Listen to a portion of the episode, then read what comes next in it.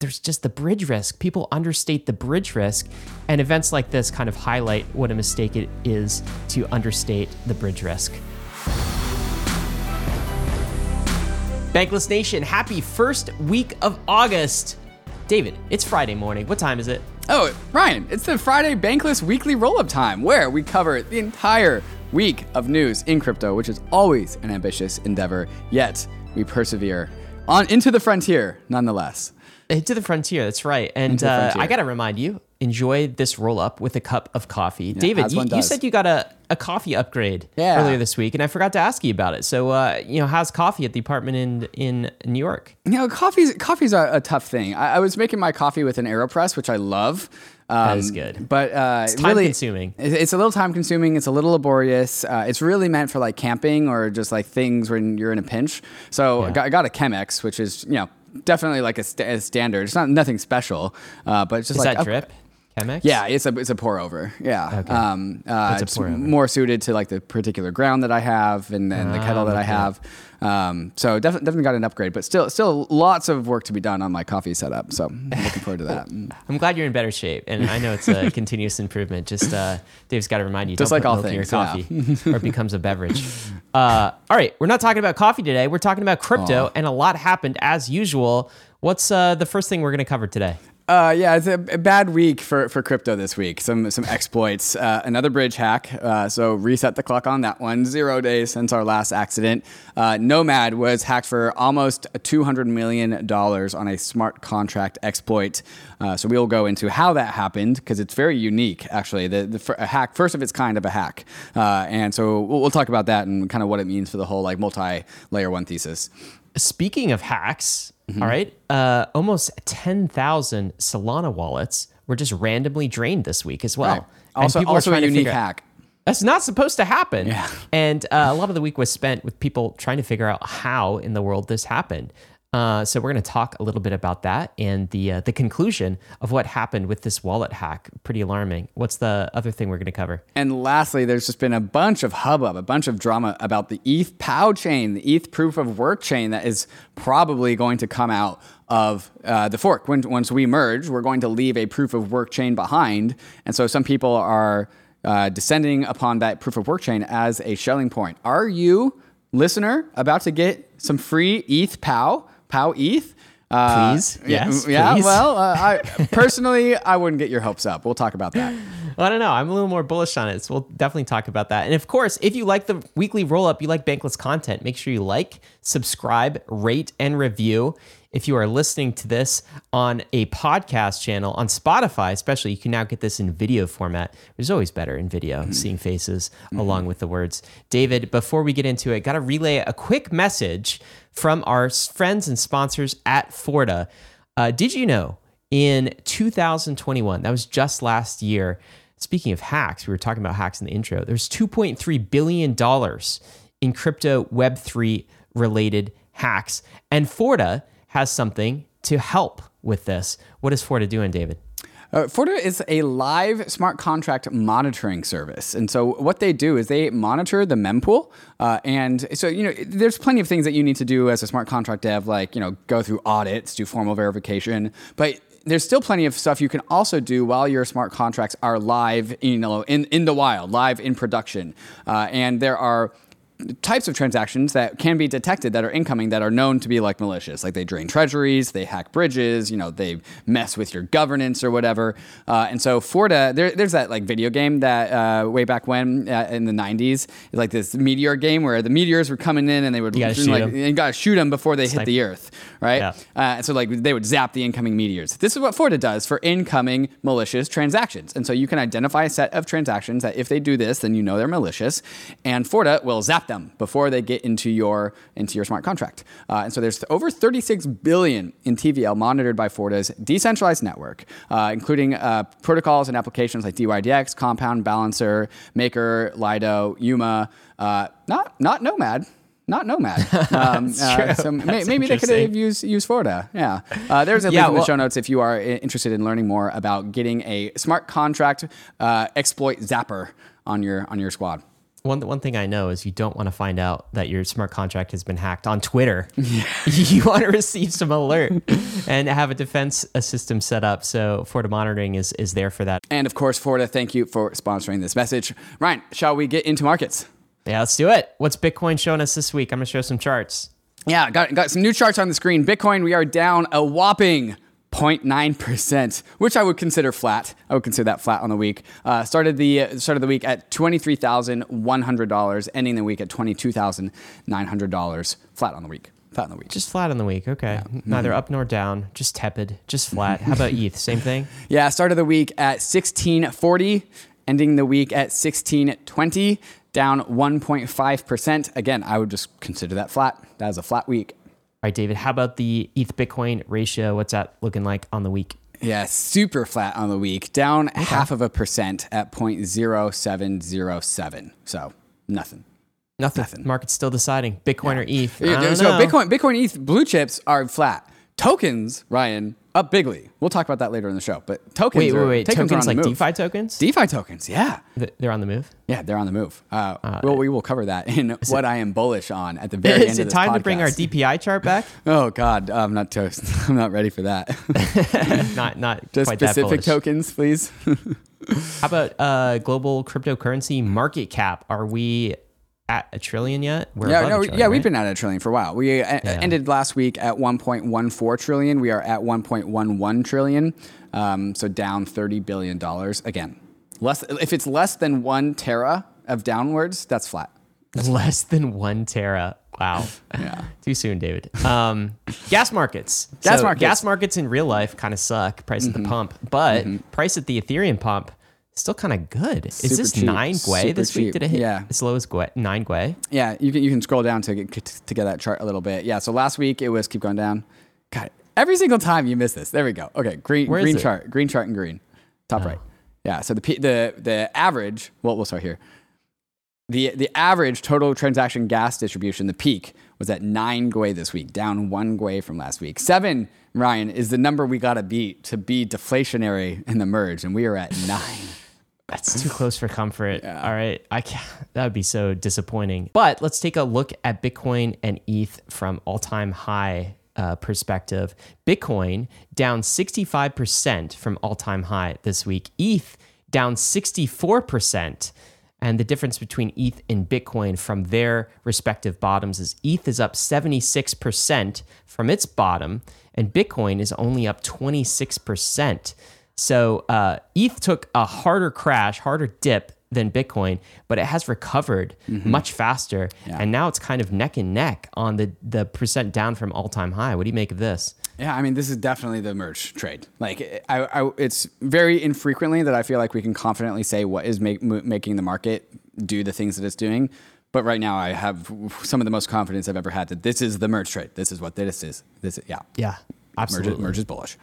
Um, let's look at the other uh, percentage tokens down from all time high. So besides Bitcoin and ETH, how about um, Binance Chain? What's that looking like? Yeah, Binance Chain- BNB always does very, very well. And, and honestly, one of the reasons is because it's one of the few tokens that actually has cash flows embedded in it. Like it's kind of got this like manual EIP 1559 buyback and burn because that's what Binance does with it, with its revenues. It buys BNB and burn it. It's a massive exchange, which is a cash cow in bull markets and bear markets. It's still a cash cow, and that's still sort of backing the, the Yeah. Binance chain. Uh, always has or been. sorry, yeah, so- BNB chain. BNB chain. Yeah, so it's it's down 56% compared to Bitcoin and Ether's down 66%. So definitely better than those two. XRP down 88%, Cardano down 83%, Solana down 85%, Polkadot down 85%, Dogecoin down 91%, uh, Polygon down 69%. Nice. Avalanche down 84%, Uniswap only down 28%. Wow, Uni only down 28%. That's pretty good. That's pretty You good. know, I gotta admit, David, I look at this chart and I see a little bit like nature's healing. Yeah, a little I mean, this makes more sense to me than the bull market. Um, doesn't make complete sense to me, but like it's still more reasonable than things in the bull market.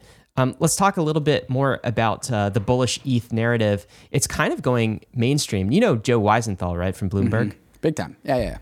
he uh, has a podcast I listen to occasionally. Also has a, a newsletter, and in his newsletter this week, Joe Weisenthal, who's never really been an ETH bull at any point in time, any of my reading of, of, of his, he, he just wrote why ETH is taking over the narrative and why Bitcoin's narrative is busted. And um, yeah, I, I think this is starting to escape into mainstream Yeah. is probably the the takeaway here that ETH like surpassing Bitcoin on the narrative front is a is a is a real thing that's happening right now.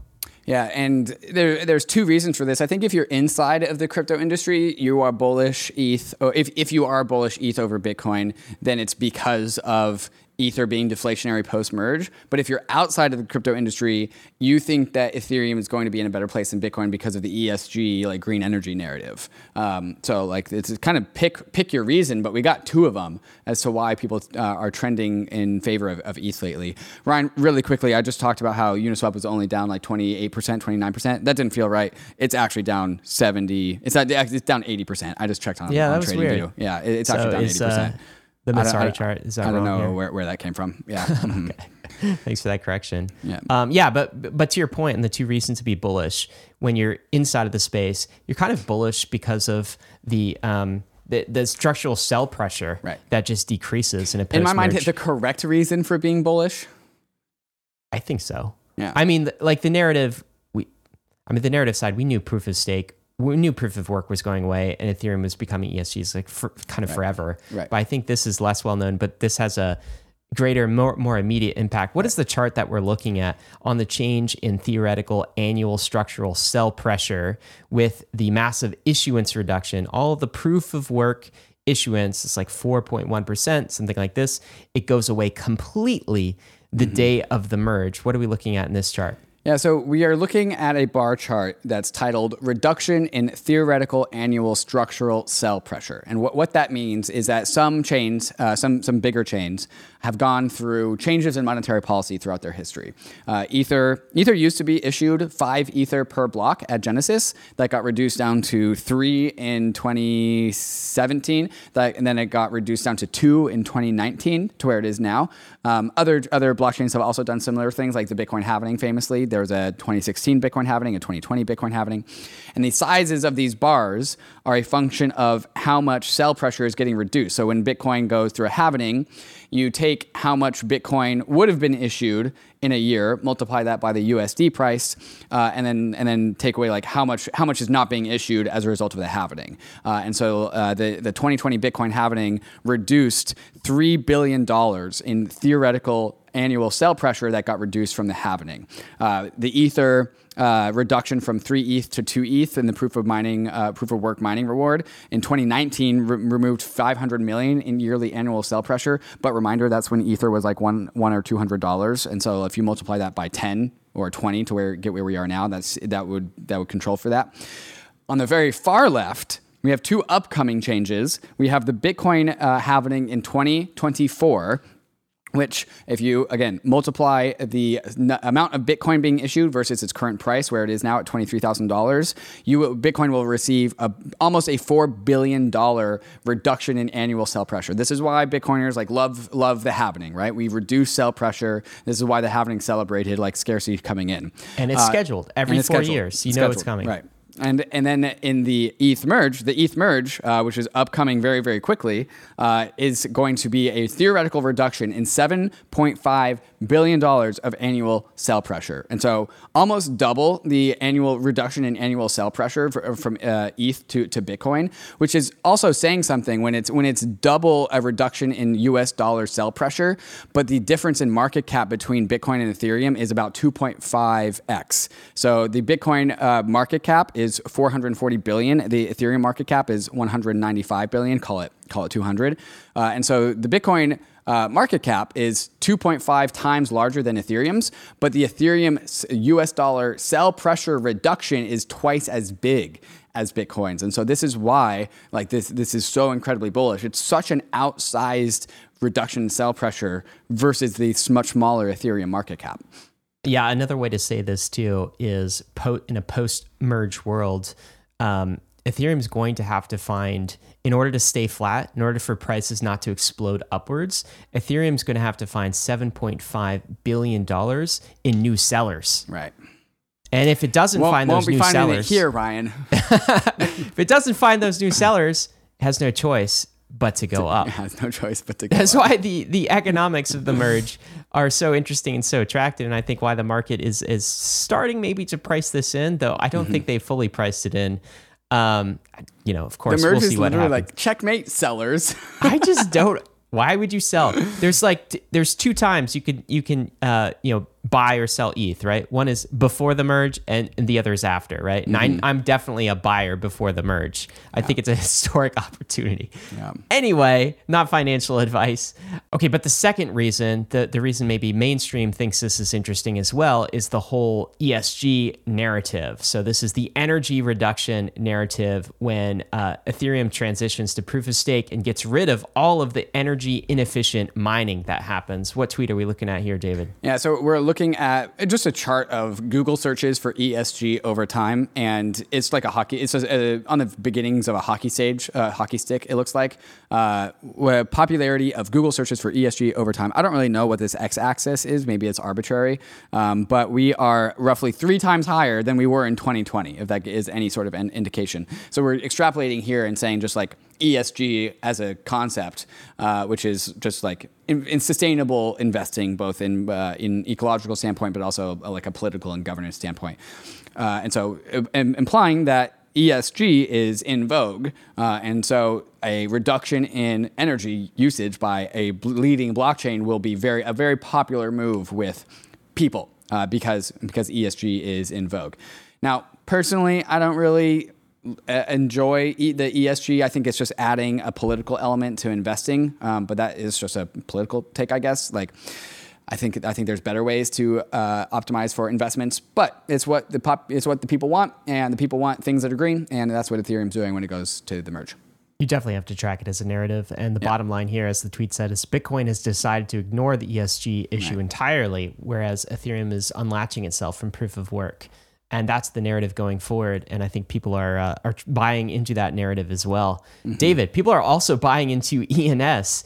Uh, we just got the July 2022 stats, and ENS is an NFT that just is doing very well in this bear market. What are we looking at for the high level stats here? Yeah, let's go through some of the numbers. 378,000 new .eth registrations, bringing the new total to 1.86 million ENS names that have been minted. Uh, that's 6.8 million dollars in protocol revenue going to the DAO. That's 5,400 ETH in revenue, uh, with 48,000 new ETH accounts, new Ethereum addresses that have at least one ENS name in it, uh, and greater and I never have understood this last metric. Greater than 99% of OpenSea domain volume. Does that mean ENS is is dominating dominating OpenSea volume by 99%? No, no, just domains. There are other domains besides .eths and ENS. There are .cryptos. There are all sorts of other dot Okay. Oh, There's so it's market share. Like ENS Yeah, it's owns that. Well, that, share. that makes sense. I mean, yeah, like the domain space is like a monopoly game, so that makes sense. ENS definitely has won that won that game. it's kind of feeling like it's the dot com, right? At yes. least.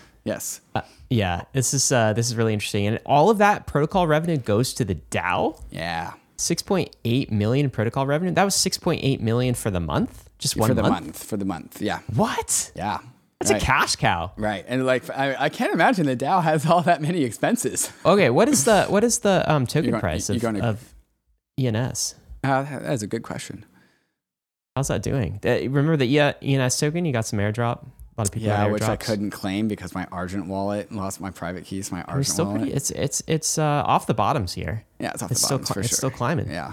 Um, yeah. Bottom around I, I, nine. think the ENS is a is a good buy. It is a good buy. It's double from the bottom. Yeah, but I mean, if you put if you go to cryptofees.info uh, for just talking about the DApps, uh, Uniswap 1.5 million dollars in revenue in one day. Aave uh, 0.6 million dollars of revenue in one day. GMX, which is uh, uh, uh, an app that's spitting out ETH to its token holders, 0.2 million. Sushi Swap, 1.16 million. ENS coming in in one, two, three, four, coming in fifth at 1.15 million dollars per day, 150 thousand dollars per day in revenue. Uh, still three times more than Solana. I don't know But- what to say about that. It's not a fair comparison because Solana is like explicitly like we won't collect any fees. We will not have economic sustainability, and that's how we'll just like onboard everyone by collecting zero money. Yes, but I think it's uh, more of a fair comparison than people actually think. Yes, Um, it should. we it- actually people should this- think this. Yes. we actually get into this conversation with um I was going to say Polynaya. Polenia. Polenia. Polenia. Yeah, so David and I um, did an Anon interview with Polenia last week. We talk a lot about Mm-hmm. Previously known fees. as uh, the anon, previously known as Paulina. it turns out we pr- we have not been pronouncing that name correctly at all. Anyway, it's uh it's not coming out this Monday, but the next Monday we talk all about alternative layer ones versus Ethereum and layer twos and where the value accrual is going to lie. And uh, anyway, the, I, don't miss that episode. Is all I'm saying. We we get into this discussion around uh, fees and how it impacts valuation. Uh, David, what else we got here? Speaking of ENS names, OpenSea bought OpenSea.eth for $165,000. Uh, Wow. Yeah, so uh, n- nice payday for whoever minted OpenSea.eth. Congratulations. Oh, that's uh, basically 100 ETH. Well done. I'm glad we got Bankless uh, .eth back in the day, David. Yeah, Before this, Could before you this imagine how on. much we'd be gouged if we hadn't gotten Oh. Bankless.eth? It'd be so sad. I don't know if I'd do it. What did we pay for that? We paid like $2,000 for that? Like, goodbye. We paid Goodbye. ETH for it, so I, you have Ah. to translate that into ETH terms. maybe, maybe it's worse than that. Who knows? But ETH is down. I don't know. No, we're probably I'm, okay. I'm gonna go. I'm gonna go. What? do- I'm gonna go find this out right now. Ryan, we bought Bankless.eth August second, 2020 for Wow. 5.15 ETH. That's that's more. That's, more than kinda two steep, though. thousand dollars. Sad. yeah, that's that's very steep. little What is steep. that?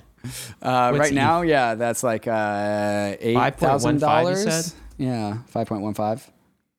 Yeah, you know, under ten thousand. Eight thousand two hundred fifty. Yeah, I mean, Yeah, it's still over the long term, Yeah, over the long run. I mean, we would have paid. We would have had to pay a lot more for it now. an egregious amount. An egregious and by the way, we caught this when it um, somebody let it expire. So somebody had purchased it and then they let Mm. it expire. We came in and sniped it in the bid process. wait, how I've did we? it for a If it expired, why did we pay five point one five ETH? Uh, there a- a because bidding- a bidding war? there was like this there was like this bid process that they had in place with some expired domains where it started very steep and then over the next 30 days like it descended in price and Oh, but like we- anyone could buy it. Anyone could buy it but like we yeah. bought it right away Oh yeah, yeah. That so we bought it at kind of at the worth- top of worth- that because worth- not taking the worth. risk. Yeah. Anyway, guys, uh, coming up next, we're going to talk more about the hack season that seems to be happening. It's sort of a bad week for hacks across crypto, especially if you are using the bridges to some of these other ecosystems. A $200 million hack, and then this Solana private key hack. Going to talk about that. And then also, David, you're going to tell us whether proof of work ETH, a fork of Ethereum, if that's a real thing or fake news. And uh, I'm still hoping for my ETH forked tokens that I could sell for more ETH. Don't But, hold your uh, breath. we'll see. Guys, we'll be right back. But before we do, we want to thank the sponsors that made this episode possible. MakerDAO is the OG DeFi protocol, the first DeFi protocol to ever exist, even before we called it DeFi. MakerDAO produces DAI, the industry's most battle tested and resilient stablecoin. Using Maker, you don't need to sell your collateral if you need liquidity. Instead, you can spin up a Maker vault and use your collateral to mint DAI directly. With Maker, the power to mint new money is in your hands. And there's something new in the MakerDAO ecosystem. Every time a new Maker vault is opened, the owner can claim a POAP, which contributes funds to One Tree Planted, an organization with ongoing global reforestation efforts, creating a world where digital participation and the health of our environment can live side by side. Soon, Maker will be present on all chains and layer 2s, bringing the biggest and best DeFi credit facility to everywhere there is DeFi. Today, you can mint DAI on oasis.app, DeFi Saver, or other DeFi protocols that you use. So follow Maker on Twitter at MakerDAO and learn from the oldest and most resilient DAO in existence. Rocket Pool is your friendly, decentralized Ethereum staking protocol. You can stake your ETH with Rocket Pool and get rETH in return, allowing you to stake your ETH and use it in DeFi at the same time. You can get 4% on your ETH by staking it with Rocket Pool, but you can get even more by running a node. Rocket Pool is the only staking provider that allows anyone to permissionlessly join their network of validating nodes. Running a Rocket Pool node is easier to set up than running a solo node, and you only need 16 ETH to get started. Why would you do this? You get an extra 15% staking commission on the pooled ETH, so your APY is boosted. So if you're bullish ETH staking, you can increase your APY and get some extra tokens by adding your node to the decentralized Rocket Pool network, which currently has over a thousand independent validators. It's yield farming, but with Ethereum nodes. You can get started at rocketpool.net and also join the Rocket Pool community in their Discord. You can find me hanging out there sometimes in the chat, so I'll see you there. All right, guys, we are back with another big bridge hack. This time, a bridge called Nomad was drained of nearly $200 million in an exploit. This was a code type exploit, so a technical exploit. David, you want to tell us what happened? Yeah, so uh, cross-chain bridge, Nomad, it goes to a number of different ecosystems: Avalanche, Ethereum, EV, EV, EVMOS, EVMOS, uh, Cosmos chain, Cosmos, yeah, EVM, yeah, right. Uh, Milkomeda and Moonbeam, uh, and so there, like you said, it was a smart contract exploit as opposed to like an economic or Oracle attack. Uh, we lost almost two hundred million dollars, uh, and the person that really unpacked this uh, the best is a, a, Sam C. Sun who put a thread together, and so we'll, we'll go ahead and read out the thread because it's not, it's not too long. So Sam says Nomad just got drained for over 150 million in one of the most chaotic hacks that Web3 has ever seen. How did this happen exactly and what was the root cause? Allow me to take you behind the scenes. Please do, Sam. Uh, and so he says it all started when uh, a, somebody, a Twitter, a Telegram account shared another Telegram's account's, uh, Twitter account's tweet in an Ethereum security Telegram channel. Although I had no idea what was going on at the time, the sheer volume of assets leaving the bridge was clearly a bad sign. And he shows a tweet of 100 WBTC leaving the Nomad bridge uh, like transaction after transaction after transaction. So 100 WBTC, 100 WBTC. Uh, and somebody says, Nomad Bridge getting rugged looks very, very sus. Uh, Sam says, My first thought was that there was some misconfiguration for the token's decimals. After all, it seemed that the bridge was, was running a send 0.01 WBTC, get 100 WBTC back promotion. And then he, here he's showing a tweet where somebody was sending in literally 0.01 BTC, but hundreds of BT, WBTC were going out. That's a bad promotion to run. It's bad. It's a bad promotion. Anyway. Yeah. Sam says, uh, however, after some painful manual digging on the Moonbeam network, I confirmed that while the Moonbeam transaction did bridge out 0.01 BTC, somehow the Ethereum transaction bridged in WBTC. Uh, further, the transaction bridge in the WBTC didn't actually prove anything. It's simply called process, uh, like a function process directly. Suffice to say, being able to me- process a message without proving it first is extremely not good. Uh, and so what, what they mean is like by proving it is that a, there's a thing called a prover. Maybe this is what we're, we're talking about. But basically, like anybody can send a message to a bridge, but the message needs to be correct. Uh, and that's part of like the functionality of the bridge. Uh, at this point, there were two possibilities Either the proof had been submitted separately in an earlier block, or there was something extremely wrong in the replica contract. However, there was no absolutely no indication that anything had been proven recently. Again, this is like terminology about like how to, like uh, uh, contracts need to be uh, receiving messages about that are correct uh, to whatever degree that the smart contract in that bridge deems something correct. It's like kind of up to how the bridge is constructed. But a correct message would be something that is like coming from one one chain to another, uh, and like a proof is generated that is correct or so.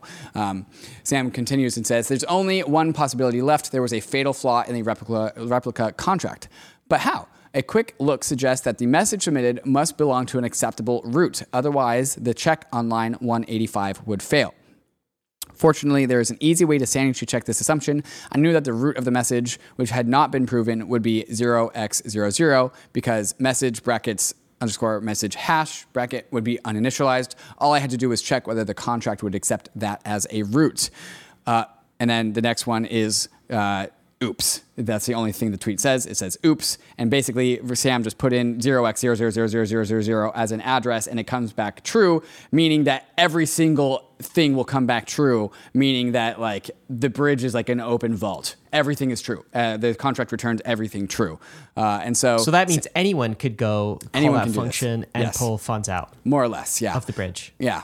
Uh, and so Sam says it turns out during a routine upgrade that the Nomad team initialized the trusted root to be 0x000.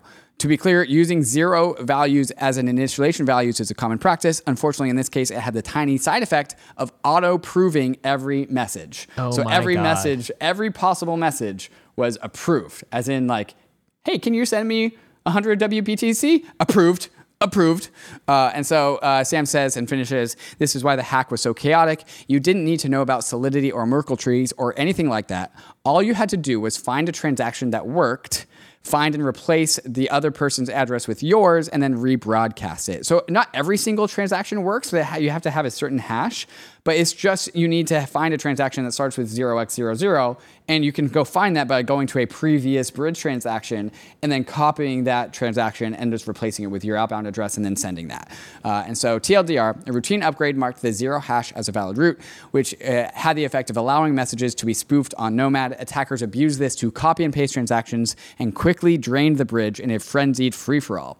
So once one person realized it, everyone realized it that there the the gates to the vault were open There was an open vault, and all the money was just like sitting there. Well- somebody realized it, and then as soon as one person realized it, everyone realized it. That's the analogy, right? So Right. The, this Nomad bridge had code that essentially uh, vaulted off massive amounts of money, hundreds of millions of dollars uh, in value here. So like close to two hundred million dollars, and then they issued a update to this vault, and the doors swung wide open, Yeah. and they didn't even realize it.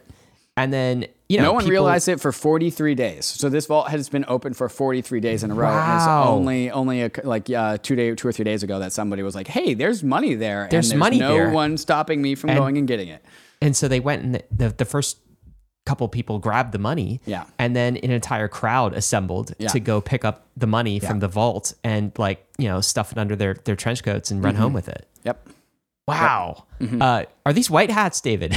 yeah. So, I mean, so not everyone who's doing this is evil, of course. There are a number of people that just went and grabbed the money because if they didn't grab the money, then somebody malicious would grab would. the money. So, like, if you're a, a person saying, well, that money's free, everyone's taking it, I'll be a good person and I'll take the money and I'll, I'll return Before it. So- someone else does? Before some uh, an evildoer does it. And so, like, it's kind of like a little bit like game theory. If you know that you are going to return the money, then you can safely go get the money and return it to the people later. So, there's somebody who made a transaction to go get this money and knew what they were doing. They they write in the message field in their transaction saying, "I'm returning this money. FBI, please calm down. No, I didn't plan to steal it, and yes, I know this address is doxed." That's amazing. Just leaving a message for the it's FBI just like my hands are up. My hands are up. Like don't shoot, don't shoot. Um, David, did Here- you see this there-? That was a super funny tweet where somebody says, "Accidentally exploited the Nomad Bridge for seventeen thousand dollars. Will return the funds ASAP." Did you see this clip of like the monkeys? yeah. So, so this is a tweet from uh, Haska Trade saying the Nomad hack explained, and here's just like a, a plastic bin of a bunch of bread, and then there's like a hundred monkeys coming in. They're all grabbing the bread out of the basket. I mean, this is uh, this is kind of you know of the 190 million dollars. Uh, apparently, nine million Mm-hmm. has been returned. So there's nine million dollars worth of, of white hacks that are Mm-hmm. actually doing the right thing and re- returning these funds. Yeah. But that's quite a gap, man. That's like that's a- 180 million that's that has not been returned. And what's that? Five five percent was captured by white hat hackers. Yes. So Uh, it's not zero. I mean, the big question zero. is: Do you remember the wormhole hack that happened? Man, it feel, Right. Mm-hmm. feels like another lifetime ago, but honestly, it wasn't that long ago. But that got a bailout Right. from Jump Capital. Yeah. The question wasn't that, is, wasn't that a billion dollar bailout? well, yes, uh, something Yeah? like that. It was a lot of money. Uh, I can't remember it. I don't know if it was quite a billion, but um, I don't know if the deep pockets are coming to rescue the bridge this time. Right. What do you think? Right. Well, there's also a lot less money in the ecosystem now. Um, Three hundred twenty million dollars is what it was. Um, 320 million. yeah. So. So yeah, this is a a pretty big one. plenty of people have hundreds of millions of dollars in the top of the market. Fewer people have hundreds of million dollars in this current state of the market. I mean, I think Nomad has recently been uh, been funded as well by VC. So Yeah. you know, some- yeah, but not for some VCs 190 with a lot of million. They they raised like 22 million. Not even close. Not Yeah. even close. So what are you going to do? that's their What's like operating happen? money. They have to pay employees with that. What's also interesting is uh, this was a bridge to many kind of of the like alternative layer one ecosystem. So as Mm-hmm. you said, uh, Avalanche, the Cosmos, uh, um, EV, Milkomeda. Milkomeda. Milk Milkomeda is um That's Cardano. it's Cardano, uh, Cardano. And what's Moonbeam? You know what Moonbeam is? Moonbeam. I do not know what Moonbeam is. Yeah, neither do I. Um, I so what do you think a this uh, means? very powerful uh, dragon fl- fly, a dragon type attack from Pokemon. Really? Okay. Your Pokemon lore exceeds mine, my friend. um, all right. It's a, po- it's a so Polkadot platform. the question I'm is, it's asshole. polka dot. yeah. Okay, so it's not Pokemon. Nothing to do with Pokemon. Um, so the question is: Are all bridge all are all bridges susceptible to this? Yes, So you know, like Bankless, we're very excited about um, layer twos, obviously. Yes. Uh, Which also Optimism, ha- also have bridges. Arbitrum, the ZK EVMs. You've heard us talk about these before, and they also have bridges. To David's mm-hmm. point, these bridges are not susceptible to economic attack, which is one category of attack, and probably less susceptible to Oracle attack. we haven't yeah. got delved into that in all the details, but is susceptible to this to similar kinds of technical attack Yep. as we saw with Nomad. So mm-hmm. does that worry you?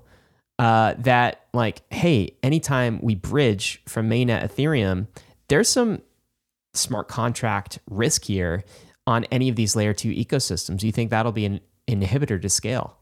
Yeah. So uh, uh, layer two, layer twos are bridges that have less attack surface area. Like you said, there you can't do an economic attack on a layer two bridge, uh, and you also cannot do an oracle attack on a layer two bridge if, if that bridge has an oracle. But you know, smart contracts are smart contracts, and bridges are smart contracts. And so, a layer two bridge to Optimism, zkSync, you know, Arbitrum, these are all have bridges that all have smart contracts that, and those smart contracts can be exploited. Um, there is one major difference for optimistic rollups in that optimistic rollups have a seven day withdrawal window. And so if you have a bunch of ether on Optimism or Arbitrum and then you and then you like exploit that bridge, it's gonna take you seven days to get back to the Ethereum layer one but that's I guess that's only true if that uh, smart contract exploit happens on the on the layer two side because that ether does exist on the Ethereum layer one inside the bridge contract. So if the Ethereum layer one bridge contract is exploited, I guess you could just get it out immediately. Um, so smart contract risk is always going to be smart contract risk. The the spicy hot take that I'll have is that if you are building a layer two on Ethereum, one of the core reasons why you would choose to do a layer two on Ethereum rather than alternative layer one is that you believe in you prioritize security up, upmost. Like if you are doing your own blockchain, your own layer one blockchain, you have to build your security from scratch, and you're going to be inherently less secure than the Ethereum layer one, because uh, that's what the Ethereum layer one has optimized for. So if you are a layer two, you are prioritizing security. That is in your culture as a team. So if you are a team that prioritizes culture, uh, security in your culture, you're likely also doing a much higher effort on securing your bridge and your bridge smart contracts than you would if you are a team that doesn't prioritize security as much. And teams that don't prioritize security don't build rollups, they build alternative layer ones. Is that a fair take? I feel like that's a fair take. I, I I think that's a fair take, but but also at the same time, I mean, it's nice to say, right? But like, I don't know, it's kind of verify don't trust sure it's it's not great to be in the position of having to trust the expertise and the skill level and the security um, like um, the security profile of of devs of a particular bridge.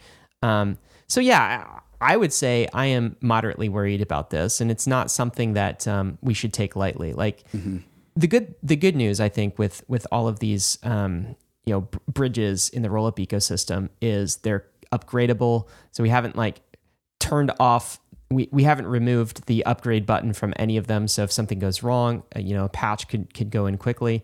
But yeah, I think there is some risk. And um, we should be real about that when people are bridging to even layer two ecosystems. Uh, mm-hmm. Uh, they have this risk. Now, I think that risk will decrease massively over time. There was a time, David, where I, I was too freaked out to put any funds inside of a multisig, yeah. like the Gnosis multisig wallet, for, for instance. Right. And right. do you remember there was a Gnosis multisig wallet, kind of a V1, and then they they created a V2, and you sort of reset the clock back to zero when mm-hmm. a new upgrade is kind of issued. And now I'm not like right. Gnosis multisig uh, holds you know tens of billions of dollars at this point. It's been around for years, has mm-hmm. a very strong Lindy, and I think the only way around kind of um, the the bridge hack concern is you have to have bridges that have been in place without being touched for a long period of time, securing massive amounts of money. And this is going to take time. So mm-hmm. I don't know. I, I'm not putting all of my funds on a layer two as a result of this because mm-hmm. it's still in the early phases. Uh, do you think yeah. that's a fair take? I, I, definitely think that's a fair take. And uh, just to, the, I think we should definitely take some time on this on this topic because bridges is you know always has been a, a huge theme of the last twelve months. This is a Bartek's thread from Layer Two Beat. Uh, Layer Two Beat is doing a fantastic job just putting in risk frameworks and helping to define the risks of bridges and Layer Twos. So Bartek puts this thread together and he says, with the recent hack of Nomad, I think it's time to reflect more broadly on bridge security as by now they have become far more the most critical piece of blockchain infrastructure. Here are some things to consider. Externally validated bridges, as in bridges that require a kind of multisig to pr- uh, process messages, can obviously be drained by the key owners, and the keys might be compromised. But the smart contract there is very simple, simple to implement, audit, and independently verify. As in, you're trading. There's a trade-off here. Your smart contract is more simple because you've uh, exported a bunch of risk to the multi-sig. And sometimes, especially in the beginning stages of a bridge, I would definitely op- uh, advocate for this model. Let's just like like remove all the complexity and just trust the founders, trust the multi-sig for the beginning stage. This can- this is similar to the Polygon bridge, to the proof of stake uh, Yes. chain. Grant, granted, Polygon has multi-sig. an extra layer of defense because it has Ethereum side Matic staking, which is a very meaningful difference than like your typical sidechain or cross layer one bridge. Um, uh, Bartek uh, continues and says there is downside, of course. With that bridge, you need to trust the off-chain code, which is completely opaque. Who knows what's going on there? Shout out Ronin Ronin uh, bridge with the Axie network. Um, Bartek says Nomad is way more complex, and it fell due to an obscure bug in a smart contract code, not an architectural flaw. Compared to Nomad, optimistic rollups are still more complex. Compared to optimistic rollups, ZK rollups are insanely complex. You do the math. It makes sense to let the bridge code ossify with time before you move bigger funds. But after the upgrade, the ossification timer is reset to zero, Yes. as the upgrade may in- introduce a critical bug, as it happened with Nomad. This is this is what happened. They upgraded their bridge contract. Mm. It was and- fine and- previously. right? And so yeah, it was, it was fine. And they're like, okay, cool. Let's let's up the security. Let's up the uh, hands-off nature of this this bridge. And that upgrade was the thing that introduced the risk. Whoops. Um, Bartek says Nomad is also permissionless. Anyone could process messages and bridge. The bridge could not be stopped. No central actor to trust. Which, like, yay, we like that in a bankless world, but also, ooh, scary in the early days. Um, this removed power from Nomad team, but also left them helpless watching the bridge being drained. Ouch. As noted many times before, this space critically needs a solution for design that is trustless and secure against critical bugs at the same time. Seven day delay windows in optimistic rollups gives an honest actor, an hon- honest operator, plenty of time to stop withdrawals. Hence, it makes sense virtually impossible. Hence, it makes it virtually impossible for an attacker to exploit the bug in a smart contract. Uh, so the operator could pause things. Operator could pause things. And I actually think that that actually does protect against Ether deposits on the layer one from being revoked or like exploited from the bridge contract because that contract has a seven day window on it on the Ethereum Yeah, totally. I That that so. that Yeah. actually makes me feel better about Yes, optimistic certainly. rollups. Yeah. Um, therefore, it may be, and so the, the, what he's saying here is there, there's a balance here with like the seven day window. We can make things trustless and smart contract based without it being a multi sig. But you see, but you also have like the if if uh, uh, it comes down to it, like an operator can step in and do something inside of that seven days. Same- Famously, same this the- is what saved Ethereum during the DAO hack. Right, and same with the upgrade ability. While that is Mm-hmm. like a knock against, you know, it's more centralized for a t- optimistic rollup team to have upgrade ability. Mm-hmm. The, the fact that they have that sort of makes the funds more secure if you, you know, have some trust in them to be an honest actor. Yeah. Uh, last few tweets from Bartek. Uh, hence, it makes it virtually impossible for an attacker to exploit the bug in a smart contract because of that seven day window. ZK rollups, if they contained a bug, might not be so lucky as there is no delay window there. Fun fact about ZK rollups you can go in and out of ZK rollups instantaneously, but then you lose that seven day window protection. Um, Bartek continues and says, therefore, it may be good to have a delay for big withdrawals and a cap on fast withdrawals to limit the pr- uh, potential damage. This is the approach that MakerDAO is taking with its teleport for canonical multi-chain DAI. Um, they're making MakerDAO is making wormholes for DAIs across layer twos, uh, so this is relevant there. Bartek says if the fast withdrawal infrastructure is breached, MakerDAO, not DAI users, will take the loss, but up to a predefined limit. It's a risk that the DAO may be willing to take. The risk is no different than issuing a bad loan. If this is one bad loan out of a thousand good loans, this is okay. You can be even more fancy and have more complex risk framework, taking advantage of architectural properties of a given layer two to which you want to bridge to. Check out this proposal if you want to dive deeper. Uh, and then last last couple tweets. Uh, one prominent project that limits deposits is Starknet. Openly admitting to still being alpha is one thing, but users typically ignore that. Deposit limits keep Starknet's TVL artificially low, but this is good and responsible. We still need to look for the per- perfect bridge design, and the cost of mistakes for the whole space is massive. In the meantime, users should be reasonable with how much funds they are moving out from the base layer. I just want to go back to my culture statement. Bart- Bartek, previous at MakerDAO, which uh, which is one of the DAOs that has been optimized for security since before this whole like multi-chain like world. Like MakerDAO has been so risk focused in its culture. And so like that has now extended to Bartek and what they're doing at layer 2B and all their uh, risk frameworks for layer 2s. And now all these layer 2s are like uh, uh, also focusing on like the layer 2 beat risk framework coming from this very conservative layer 2 beat team that's optimized for security the most. I will ask you if you are a, if you consider yourself a citizen to be uh, a citizen of a different chain layer one chain, whether it's Avalanche, Solana, like you know, pick your chain. Is there a culture of security in those chains that it resembles the culture of security that happens on Ethereum? Because this is the thing that has saved Ethereum from all of these bridges, uh, from all of these exploits that you see happening elsewhere. There's a reason why so much exploits is happening external to Ethereum. Only the paranoid survive. only the paranoid survive. That's a great way to put it. Uh, so this culture of uh, this culture of security is why is why so fewer exploits happen inside of the Ethereum ecosystem. But also knock on wood there, David. Oh, You know what I mean? Gladly knock on wood. and we we can also Knock we can hard. also uh, compartmentalize out parts of the Ethereum app layer, like Wonderland, for example. Uh, very risk taking. There's many DeFi apps on Ethereum that are very very not risk adverse, but that's different. It's different from being risk averse on the app layer versus risk averse on the protocol layer. you definitely want to um, pri- prioritize projects that um, or you, you, you definitely want to lean into projects that prioritize security over over speed right in this case.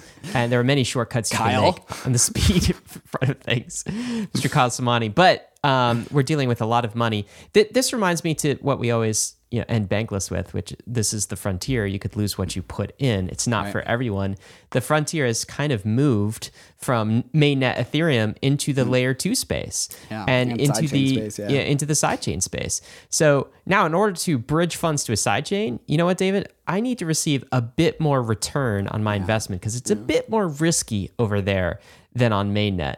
So these are all considerations as as you're thinking about your journey, your bankless journey, and your journey into crypto. I'm confident, though, over time, these you know kind of like technical challenges, the code will become trusted, cemented, ossified, and that's really going to save us. Kind of similar to a Gnosis safe. I was skeptical of that in the early days. Now I'm not. Like I'm fine putting, mu- you know, a lot into inside of Gnosis safe. Um, but I do think this is uh, back to kind of a, a, sad prediction that uh, we made, Bankless made, the beginning of 2022, that there will be more of these monster bridge hacks.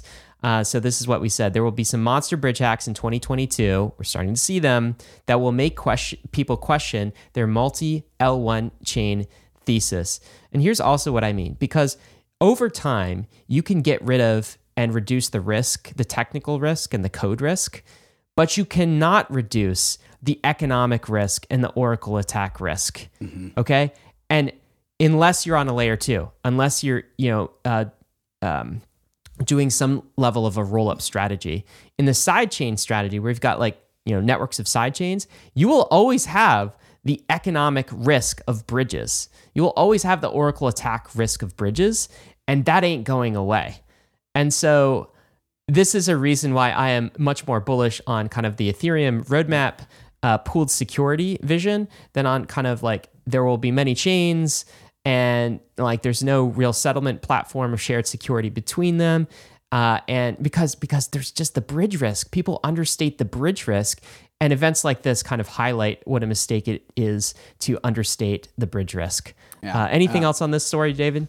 Yeah, just to finally tie it off, like this industry is built on top of settlement assurances, which is basically property rights. Uh, are you uh, are you in a bankless paradigm where you own your own assets and no one can revoke those assets from you? Like that is what this industry is built on. Everything is built on strong settlement assurances, uh, and so this by the same way the same vogue that uh, the strongest most secure layer one will always end up winning out? The most secure and strongest bridges will also be winning out. And this is why bridges that have the least amount of risk surface area will win over the bridges that have more surface area. And those bridges are always going to be roll up cryptographic bridges. There, there's your bridgication there. We, I think Bridgication, I think we've covered that thoroughly. Let's talk about the uh, mysterious Solana wallet hack too. That was unrelated crazy. to bridges however Unrelated Yeah. to bridges, but it was crazy this week. It's something there's like 5,000 wallets, uh, Mm-hmm. upwards, like maybe closer to 10,000 wallets, basically Solana wallets. Mm-hmm. People looked inside of their wallet and they were like, oh my God, my money is no longer there. How could this happen? And I'm not talking about you know, centralized exchange wallets. I'm talking about sort of you have the private key to your wallet. It's in, you know, Phantom or some sort of, you know, MetaMask, for instance. And then all of a sudden, the fees are go- like the the the funds are uh, withdrawn. How could this even happen? Yeah, that and was the question. So like a lot of Solana users, for for those that don't use Solana, it's like they opened up their MetaMask and like there was no money there anymore. Yes. like it was all gone. It was all it was all gone. And so, big question of how does this happen? Uh, and how did it happen? Because there's kind of like a Sherlock Holmes, uh, Yeah. you know, the entire community, Ethereum, Solana, the entire crypto community was trying to figure out how this mass wallet drain actually happened. Fortunately, not a lot of money, but um, it was like $6 million or something like this. But a lot of wallets were affected. Do you want to tell us the story here, David? Yeah, so here, here's the tweet thread. I'll just explain it better than I can. Uh, it says $6 million of SOL and USDC have been stolen from over 8,000 Solana wallets. The hacker used private keys to drain user funds in what has been one of the craziest and most mysterious hacks in recent times. It all started when a few people noticed that some unusual outflows were happening from Phantom wallets on Solana. Phantom, I think, is the most popular wallet on Solana. Uh, numerous reports started to pop up across Twitter and Discord of users having fund drained from their wallets. Phantom Wallet was quick to issue a statement saying that they do not believe that this is a Phantom specific issue. Interesting. Interesting. Uh, and so, developer and auditor X Foobar uh, found uh, Zero X Foobar found that the attacker was stealing both Sol and USD tokens from people's Slope and Phantom wallets. Slope, another wallet in the Solana ecosystem. The most logical thing to do, like this, is to revoke any access to any dApps, as in like you know un- undo all permissions. But Avalanche co-founder Emin asserted that it's likely that the attack acts, acquired access to private keys. How did they do that? How did they get the hands on 8,000 different private keys? Not supposed to happen. Not supposed to happen. Uh, and so this means that the only way to protect your assets is to move them onto a hardware wallet or onto a centralized exchange. So this was a hot wallet exploit. Solana finally responded after hours of speculation that stated that over 7,767 wallets had been affected by the exploit so far. But what was soon uh, made matters worse was that RPC nodes started pinging as offline.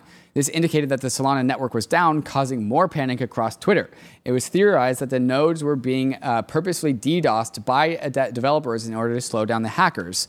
This backfired as it caused additional confusion. Oof.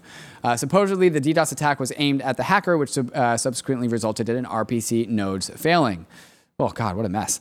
Uh, okay, keep going. Uh, the the most concerning part of the of the is the lack of clarity surrounding the root cause of the issue. Even Solana co-founder Anatoly. Um, uh, couldn't offer ver- verdict despite uh, despite alluding to iOS imported wallets being the key target. He and other key Solana figures surveyed their audience for data, trying to get to down to the bottom of the exploit, almost uh, attempting to conduct an uh, on-the-go post modem. This indicates to me that we are dealing with a highly complex exploit. As of now, the issue is still being uh, investigated. Solana's latest uh, update says that they continue to investigate the root cause, and it does not appear to be a bug within Solana core code. We do know the root cause though now. I think We this, do. uh, this, this, has, tweet this, right. Mhm. this tweet thread kind of trails off at a time when we didn't know the the root cause. Do you have any information on the root cause, David? So in a different tweet, uh, Zero X Foobar, who is apparently really good at deducing stuff like this, says, "It looks like the Slope wallet sent plain text seed phrases to external integration partners." I'm sorry, what? What? They are not mysterious at all. Just like another new They mistake. just sent they okay. So that's like if you know MetaMask, it gives you your your seed phrase and like it lets you it makes you copy it down. That's like if MetaMask was sending that same f- seed phrase to like Infura, and Yeah. Infura was just like logging that. Uh, and so that's absolutely crazy. Um, compromised phantom wallets came from seed phrases importing imports used in Slope. Compromised ETH wallets were also from seed phrase reuse. Uh, so I guess some some Ethereum wallets were even compromised for, for people that generated their wallet using Slope. This is not a blockchain or a random issue, randomness issue. This is a terribly irresponsible service provider issue. Foobar then later issues a correction saying the Slope wallet did not send seed phrases to external partners, but may have logged them in their own centralized servers. Okay, well then they're the external partner. Uh, apologies for getting a bit ahead of myself. Mortem doesn't. still it- in progress. Whether they sent it to a third party or not, the fact that they were logging seed phrases In in, a database? Yeah. anywhere in plain text where it could be hacked, that is a massive problem. that is so that is terrible. Don't like save nothing- other people's seed phrases. Nothing mysterious here. It's just a, a really bad uh, wallet provider. um, basically with you know, extremely so- bad wallet provider. I mean, people were worried that you know th- there was like a blockchain The issue, blo- a randomness yeah, right. Mm-hmm. issue. It's like quantum computers. It's like hacked people's private keys, Mm-hmm. uh, something like this. It was so mysterious, and it turns out it was just average, everyday sharing private keys via plain text, and that's what screwed it over. So, mystery solved, I guess. David, do you have I any private key advice for us though? Uh, I do. I do have one, but actually, before I do that, I would like to actually just shill the Coinbase app. Uh, I, I don't have. I'm not logged in because I don't have a Coinbase account.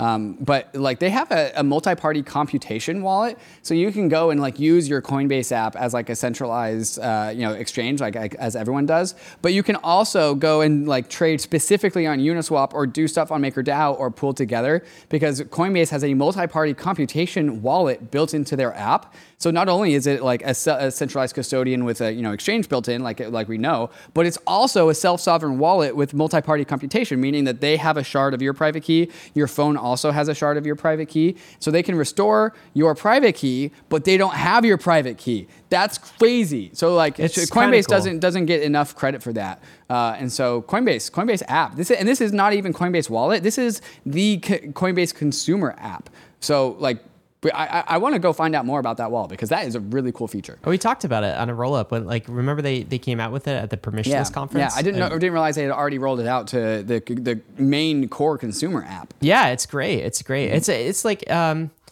you know, there, there are some pieces of the design that are a bit more centralized than say a smart contract wallet, but it's yeah. like this nice place in the middle right. where it's a cool compromise. Right. And, and as totally. you said, they're getting it out to uh, to users uh, right away. It's much better than a completely custodied, uh, custodied centralized wallet mm-hmm. provider. But anyway, what do you we, do? What's your wait, wait, wait, before that though, we had a guest on who was like, uh, they were explaining, maybe it was Mark Cuban. Yeah, it was Mark Cuban. He was, he was talking to his friends and like, I downloaded Coinbase and like, I couldn't find like the DeFi tab. There's yeah. now literally a DeFi, a tab, DeFi tab in the Coinbase app nice. and you can do DeFi things. And from the user perspective, they get private keys, but they don't even know it. It's and, and they can't lose them. It's great. It's great. Anyways, uh, so here, here's what I say. Um, I don't. Uh, this isn't the best advice, but it definitely works. It's a little bit of a brute force method. I say every six months or so, I generate a new set of private keys and I rotate my wallets. And this removes all buildup of smart contract approval risk.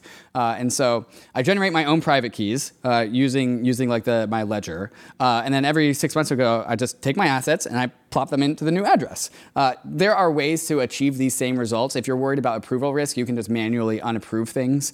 Um, uh, but also, this approval also, risk is another thing to worry about. It's not at play in either of these two right. hacks. It's just yet another thing you have to worry yes. about. yes, if you approve a contract that sets permissions to all, like that contract can do whatever you want with all of your money. Um, but you can manually revoke those, so you like you can get security that way. But this also removes like any sort of like accidental internet exposure to my private keys. There's been one times I, I have like a piece of paper. I don't have it with me. I keep it elsewhere. Careful, OPSEC, sir. OPSEC. But I have like a piece of paper with every previous seed phrase that I've ever used ever, whether whether I've generated it with MetaMask, whether I've generated it with Ledger. Uh, it's got all my historical private keys on it, and it's somewhere in the world. I'm not gonna say where. It's not with me. It's not, where I live, but but like and I, the reason why I keep that is for like airdrops, right? Like sometimes some airdrop happens, and I'm like, fuck, I have to go like type in all of these like old seed phrases to go check out which one of these addresses is relevant to the airdrop. And I type them into MetaMask. And so what was previously a Ledger seed phrase becomes like a MetaMask seed phrase, making it a hot wallet. Uh, and so like I I ba- hang on. I'm basically like putting all of my previous ledger seed phrases into my MetaMask, making it exposed to the internet. And so what I do is then I generate a new set of private keys, and then uh, you know in the appropriate way, not released to the internet. And then I make find a new address, and I send all my assets to that brand new address. And so it's like always like a, a rotation of just like you know you can't find me, can't catch me, can't catch me. I do not do any of those things, but I'm not sure if your method is like better than what I do. Um, what do you do? Well, yeah, I'm not going to disclose that, David. Um, uh, but See, this is the, this is the beautiful thing about this is like I can tell like about my uh, private key management yeah. because it doesn't matter because it's always changing. Yeah, so uh, I I do think we should have an episode that is just all about like best practices for mm. OPSEC and private key management, like on the bankless journey. Just you know, it's not somebody that needs to disclose what they're doing, but it's like, what are the best practices? 10 best mm-hmm. practices, different methods, practical, right. real world. Because, like, this stuff's hard. As we call it the bankless journey for a reason. Like, and bad things can happen to you, like bridge hacks, uh, like Oracle attacks, like economic right. attacks. You have to be careful what you use. And suddenly, one day, if you use the wrong wallet, all your money gets stolen. Like, this mm-hmm. is not easy stuff. Right. And the, the rewards are great on the other side, as we always say, with you know kind of going bankless. But um, so are the risks. The risks are great as well. Anyway, uh, that's your strategy. That's David's strategy. It's a, it's a nuclear of a strategy, and like there's definitely other ways to achieve the same ends, but it's, it's what I do. It's interesting. Yeah, it's definitely cool. Um, All right. Are we going to get any tokens, David? Last thing. Are we going to get any tokens from a new ETH proof of work chain, do you think? Uh, some free forked ETH before the merge? No. No, you will not. yes, I mean, yes, you will have Ether proof of work. No, it will be worth pennies. Uh, there's like the, a bunch of like people on Twitter talking about, oh, the, the proof of work chain, the proof of work chain. We're gonna fork Ethereum and get all the, like this extra tokens and extra ETH. Like, no, no, you're not. Some what, what's gonna happen is that some people are going to are writing already writing transactions right now that are going to be sent in that very first or second block on the Ethereum proof of work chain that sells all of their tokens for Ether and Uniswap. It removes all of their Ether from Compound and Maker. It basically, there's going to be a massive run on the bank, except the bank is proof of work ether. So every single token is going to go to zero. Uh, and there's actually a, thread that, that we should read. Uh, so let, us go to the thread by uh, Lemiscate. Uh, and uh, this is Marc Zeller from Aave and goes, a short thread about ETH proof of work and was quite, like, quite likely to happen. Overnight with a fork, a carbon copy of the full Ethereum ecosystem appears. You have 10 ETH, well, you also have 10 ETH proof of work. You have a position in Aave, now you have that same position on proof of work Aave. So let's begin with the big simple consequences. ETH proof of work means no proof of stake. So staked ETH is now worth zero because it'll never be redeemable because it's on the staked ETH chain. On Aave proof of work, that means there's a $1 billion hole in the book because Aave accounts for the value of staked ETH, but the proof of work staked ETH is goes to zero. On Maker proof of work, that's $100 million of DAI backed by zero. That you can't is absolute have, mayhem, by the way. That's absolute mayhem. Yeah, all of a sudden, all the collateral and all the lending apps goes to zero. You can't have a, any fiat-backed stablecoin doubling the supply, obviously, overnight. So USDC and USDT proof of work supply goes to zero. So also collateral in MakerDAO and elsewhere. Circle and Tether can perhaps later support ETH proof of work, but the only way is to issue new ERC20 tokens and forget the old ones. That's an additional $1.7 billion hole in Aave proofs of work. That also means that 73% of uh, MakerDAO collateral overnight is worth zero. Uh, so sorry to say, but this means that DAI proof of work and MKR proof of work are now also worth zero because MKR needs to get minted to cover debts in the MakerDAO system. But when your debt is billions of dollars and that, that brand new MKR token on the proof of work chain is already worth zero, so like, you know, you, you have to inflate your token that's already worth zero by infinity, making it worth zero even more. Uh, and so, like, just massive holes in collateral because, like, none, none, of these tokens are worth anything on the proof of work chain. Basically, what's happening is like the token ecosystem, the DeFi app layer, is going to be complete it's, it's, mayhem. The, the, application layer of the proof of work chain is dividing by zero. It is imploding uh, on on block number one. Uh, and so, uh, this also happens for like Uniswap, SushiSwap, all your favorite protocols. All tokens become worth zero because there's nothing there. Uh, and so, if all the tokens are worth zero, it, what, what happens? And this is where like the whole run on the bank metaphor comes from.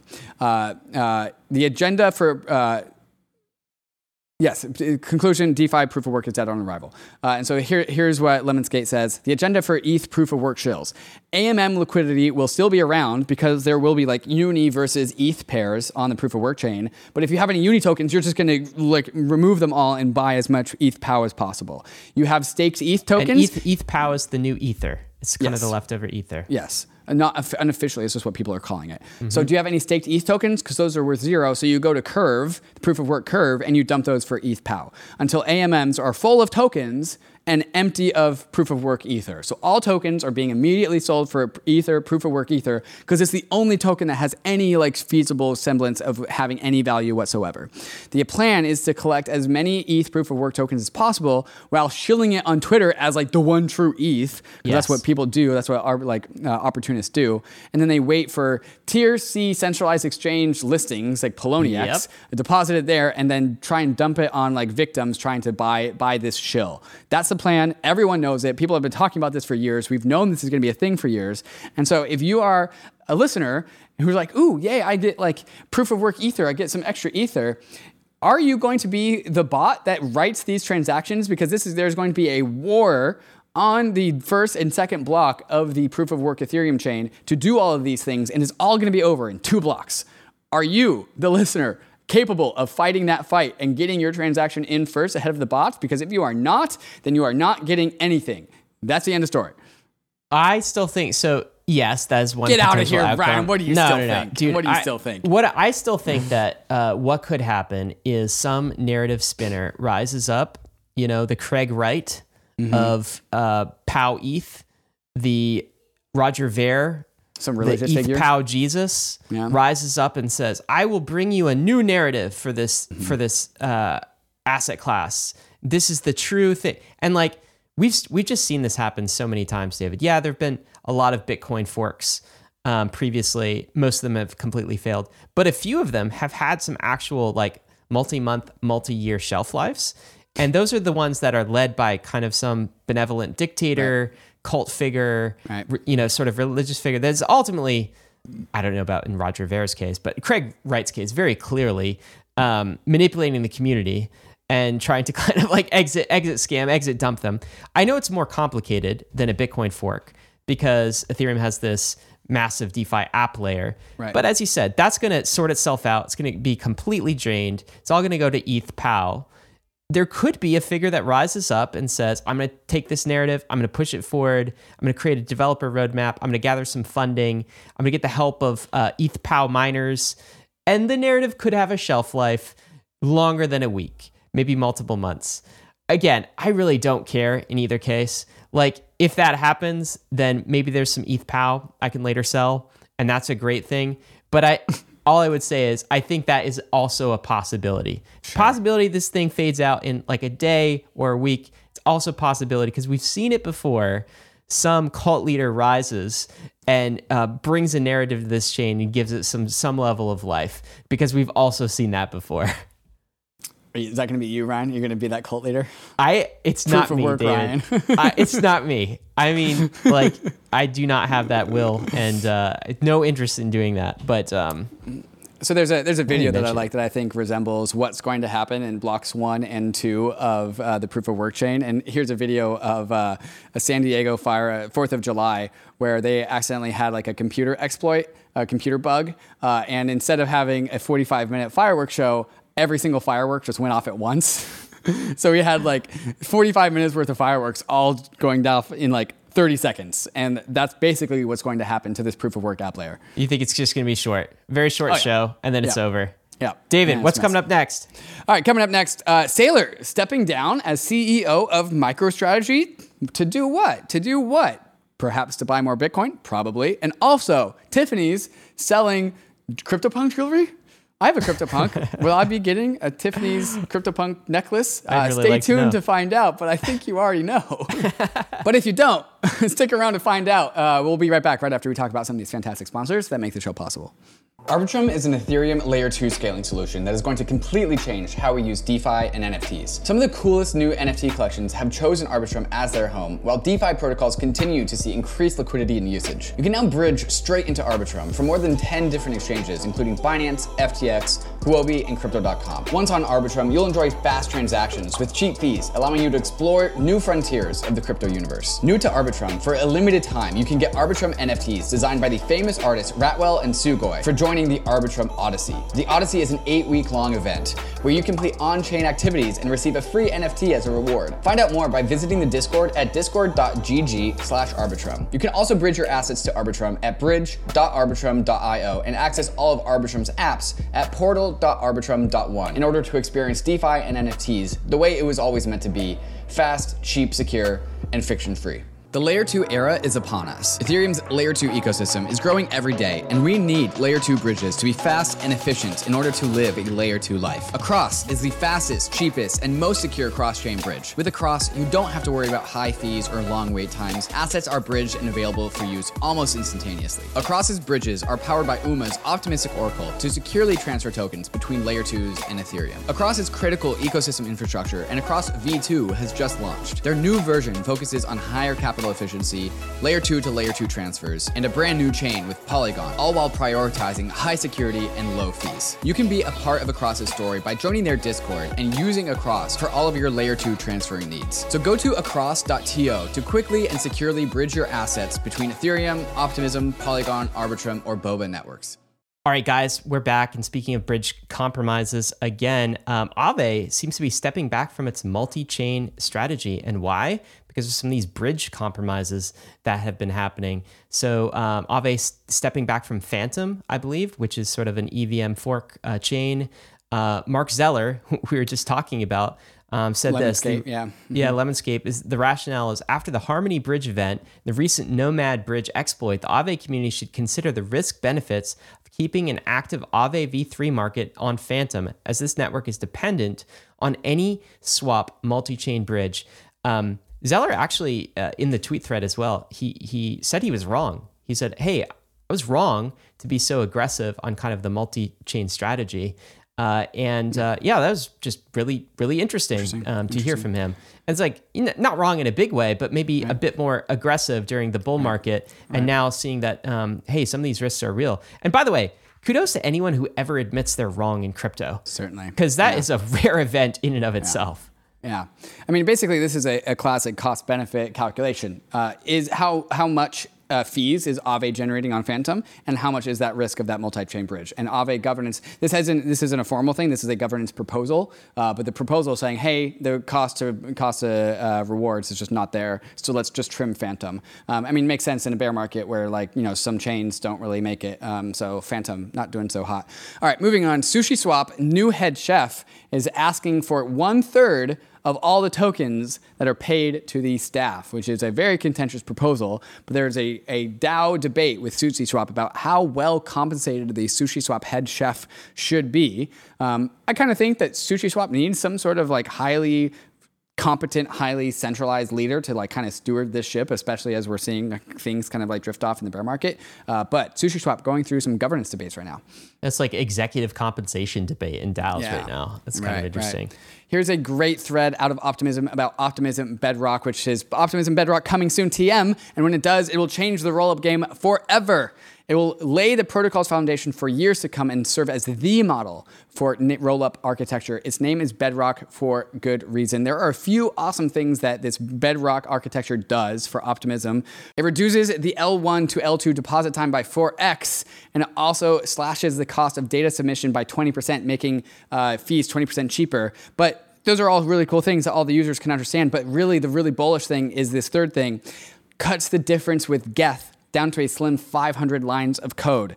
Uh, and so uh, Kevin Fil- uh, uh, Fichter, who is at, on the Optimism team, he puts this tweet together and goes, Optimism's Bedrock design is the most advanced rollup architecture ever built. It's not a competition. Bedrock is close to theoretically optimal on every front. Optimal transaction fees, optimal diff, difference, uh, optimal networking, optimal block production. And what, what they are mean by optimal is related to this 500 fee difference between Optimism Bedrock and Geth. They're trying to get as, as close to Ethereum equivalents as possible. And so when we talk about bridge risk and all of these smart contract risks, when you reduce the lines of code down to something like Geth, which has been tried and true in Ethereum for eight years and running now, then you have stronger and stronger assurances that there's less and less attack surface area. Uh, and so when I see these words like theoretically optimal on every front, I get like really hot and bothered, Ryan, because I love things that are theoretically optimal. Uh, and so the, the fewer lines between Geth and a, and a layer two, the more secure you can feel about using these layer twos. Uh, and the other thing I'll say about this is when you have something that is closer and closer and closer to Geth, the software that we've already been using in Ethereum for years, you can cr- like Bedrock can become like a foundation for a thousand rollups to Bloom because it's not that complicated. It's so simple. It's so close to this infrastructure that we've already had. So the forkability of, of Bedrock to allow a thousand secure layer twos to Bloom is like off the charts. So I'm just super bullish about that. Yeah, I am glad that uh, optimistic rollups are innovating, and of course, uh, uh, Arbitrum's Nitro is coming up too. So it's like Bedrock versus Nitro, and they're both kind of competing for attention and Nitro here. also also something that is trying to emulate Geth as well. These are the same same design structures. Yeah, uh, very, very, very similar design structures and patterns, and I'm just happy to see them wearing it out for users. Um, David, did you know the Ethereum chain is seven years old? Happy, birthday! Oh, I said eight. Happy birthday to Ethereum! Yay! Who are Yay. at Here's a picture of Vitalik and his dad. Unrelated, actually, from Ethereum's birthday. guys. yeah, definitely related father son. Uh, Yeah, sure. Yeah, great to see them on Something, Ethereum's something. birthday. Um, Moving Bitcoin into stuff. some Bitcoin stuff. Yeah, Michael Saylor leaves the CEO role, role to assume executive chairman role. So uh, Michael Saylor, no longer the CEO of MicroStrategy, has stepped down while a, uh different individual um, uh, stepped into the CEO of MicroStrategy, Wait, what which makes he- sense. I mean, he's become so interested in Bitcoin. He's much less interested in like you know, MicroStrategy is a business analytics company, like Right. you know, kind Yeah. of software for like business Uh, dashboards Things and that stuff are like this. unrelated to Bitcoin. Yeah. Yeah, so he's he's very uh, interested in Bitcoin. He has like uh, seventy percent um, voting majority over MicroStrategy. It's basically he governs MicroStrategy. Now has decided to s- step down to pursue Bitcoin initiatives. Um, so to Buy more Bitcoin. I guess I guess that's what he's doing. There's a take from Nassim Taleb here. What is he saying? Yeah, Nassim Taleb, who's all, uh, famously anti-Bitcoin, says, "How much of the 120,000 Bitcoin will they have to sell? Another nail in the coffin to the will never sell." I actually don't think there's any precedent. Like, no, like actually they're leaning into bit, buying Bitcoin, not trying to sell. But it's just You funny. mean to see Nassim- MicroStrategy is? MicroStrategy, yeah. You don't think Um, um, like Saylor was kind of like asked to to leave or something and go focus on Bitcoin if that's what he's so interested in? And I think now, that is what happened. They're like Saylor, like th- this MicroStrategy company still needs to do its MicroStrategy things. You become like the chairman of buying Bitcoin. Because, Bitcoin like, you have- CEO. yeah, Bitcoin CEO. Yeah, but no, Nic- Nic- Nicholas just wants a grave dance, even though there's no grave to dance on. We'll see. Anyways. I don't know. They they might sell more Bitcoin as a result of this, but um, hopefully not in the bear market. I still I still contend. I think MicroStrategy's sell Bitcoin buys are going to pay off for them. And like these kind of tweets will not hold up well because Bitcoin Yes. is going to go up in price. That's still like the bottom line to me. And just people are impatient and they always like to point when things are down and say, "Oh, it'll never work out," and then they never come back and correct themselves. Right. Uh, but Tiffany's, what are they doing in the NFT space? Uh, they are doing NFTiffs. NF Tiffany's, I guess. Oh, God, no. Uh, releasing on August 5th. Is that tomorrow? Yeah, that is tomorrow. Uh, uh, 20, 250, I believe, Tiffany's CryptoPunk NFT necklaces, jeweled necklaces, are being released at the low, low price of 30 ETH. 250 What? limited edition CryptoPunk ne- necklaces being sold for $51,000 at the price of 30 ETH. What's a CryptoPunk necklace? Uh, it'll, yeah, so here, here's the video. It'll play out. Wait, how much is this? What are we looking at? fifty-one thousand dollars. So like a This bunch is of just like, an NFT. So you can't have no, no, no, no. It's a real necklace. It. It's a real necklace. It's a real necklace. It's a real oh, necklace. this is a real Uh, necklace. real Okay. diamonds, real rubies. It's, yeah, it's What's a the real NFT part? It's it's That- your it's so so you you can't mint any uh, CryptoPunk. You can have an uh, Tiffany's necklace of your CryptoPunk for for thirty ETH. Is this something that is wanted? Like, what's the market for this, David? Well, there's only 250 of them, and it's, and it's one of these things where, like, if you are somebody who's going to buy one of these things, you're going to confuse all the other people who are like, "Why the hell are you buying it?" Like, oh, it only takes 250 people to be like, "Yeah, fine, I'll buy one of those." Fifty thousand dollars. Uh, I love. Here's this a take from, from, uh, Aubrey. Aubrey Strobel. Imagine your boyfriend gives you a Tiffany box, and you open it up, and it's a crypto CryptoPunk. I'm sure that they would just love that. That would be so great for them. I'm sure they would just be overjoyed. There's someone out there though that's gonna buy one and be happy to receive one. Uh, maybe you just have to find that special someone, David. Yeah, right. Yeah. All right, Keep on looking. Magic Eden. Oh my God, they changed their Twitter handle to Magic Ethan. Well, first of all, what is Magic Eden, and Yeah, what are they it's doing? a Solana NFT platform. It's like the uh, OpenSea of Solana. Uh, what are they doing? They are now becoming the Magic Eden of Ethereum. Uh, so they are integrating Ethereum into their NFT platform. uh, seems like wise expansion strategy. Yep. Um, what do we got here, David? Shaq. Yeah, yeah. So th- this is like, uh, of course, I'm sure triggered some of like the Solana maxis out there. It's like, oh, you guys are abandoning Solana to go into Ethereum, even though they are just trying to make the best NFT platform that exists. Uh, and Shaq replies to the tweet. Shaquille O'Neal replies to the tweet and says, "I wonder," and people wonder why I took dot sol out of my name. I didn't even know Shaq had dot sol in his name. Um, Ryan. Ryan commenting saying, but you didn't add .eth. Um, 1,700 likes on that. Um, is Shaq uh, wearing an, what it looks like some sort of like ape as his profile Wh- picture, What do you think ape. he's saying? This is not clear to me. Why did he take dot sol out of his name? Is it Uh, because you can scroll down and there'll be a little bit more of a conversation. Uh, he, he says, there's no point in picking a side anymore. Everyone needs to stop Ah. tearing each other down. Yeah. okay? Well, I take that tweet And then back. Evan Van Ness says, no one needs to tear Solana down. It's always down. Oh, jeez. Man, bird Oh, culture man. in uh, crypto Twitter is great. Uh, what's Rainbow great. doing? The wallet, NFT wallet. Yeah. Speaking of more NFT stuff, now supporting NFTs on mainnet, Polygon, Arbitrum, and Optimism. Uh, for some reason, saying thank you, Treasure DAO, for the gift. I wonder. Oh, they got they got a little um, some small. Uh, the, the Treasure DAO is an ecosystem, NFT ecosystem on Arbitrum. Anyways, NFTs on uh, Rainbow Wallet. That's cool. Uh, optimistic NFTs, Arbitrum NFTs on Rainbow Mm-hmm. Wallet. Uh, and what do we got here? Aspect, uh, Starknet, Yeah. mainnet. Is this NFTs for Starknet? Yeah, NFTs on Starknet, the uh, the uh, generalized uh, zk rollup platform out of Starkware. Uh, so cool. That that means super cheap NFTs, super cheap, super fast. Uh, regulation. Let's talk about this really quick. So. Robinhood was just fined $30 million from the New York State Department of Financial Services, NYDFS. And why were they charged for this? It looks like some sort of uh, money laundering um, issue. Uh, what did they do? Yeah, they said uh, the NF, NYDFS charged Robinhood because they were in, inadequately staffed, didn't have sufficient resources to address risks, risks and failed uh, timely transaction from a manual transaction monitoring system to one that was adequate for its user size and transaction volume. Basically, not adequately monitoring like AML and money laundering um, shenanigans. I have no takes on this. Kind of, I have no takes on that. You know, New York State Department's always a bit, um, you know, uh, crypto unfriendly. I would say. so I wouldn't be yes. surprised if they're blowing a big, a small thing out of proportion. But also, I do not know. Uh, but this is cool, David. A Senate big. bill. That it would hand Bitcoin and Ether oversight to the commodities regulator, the CFTC, basically Mm-hmm. institute by law and say that Ether and Bitcoin are commodities. It's kind of a reigning Gary Gensler and the SEC back. Yeah. I know there's been like the SEC's never given us a super straight take on whether Ether is a commodity or a security or how they view it. They've been a bit more um, clear on Bitcoin as as being a commodity, but we sort of Mm-hmm. need this legislation, it's a bit of reining in from the SEC to at least say these two assets we know clearly are commodities. Right. And this f- follows from, I think, Hester Peirce and a few others' takes of, of saying like good crypto regulation is ultimately going to come from Congress, not these three letter agencies that we do not elect. Uh, And so if Congress could go ahead and please approve this one, that would be great. Gary Gensler, neener, neener, boo boo, get your hands off our commodities.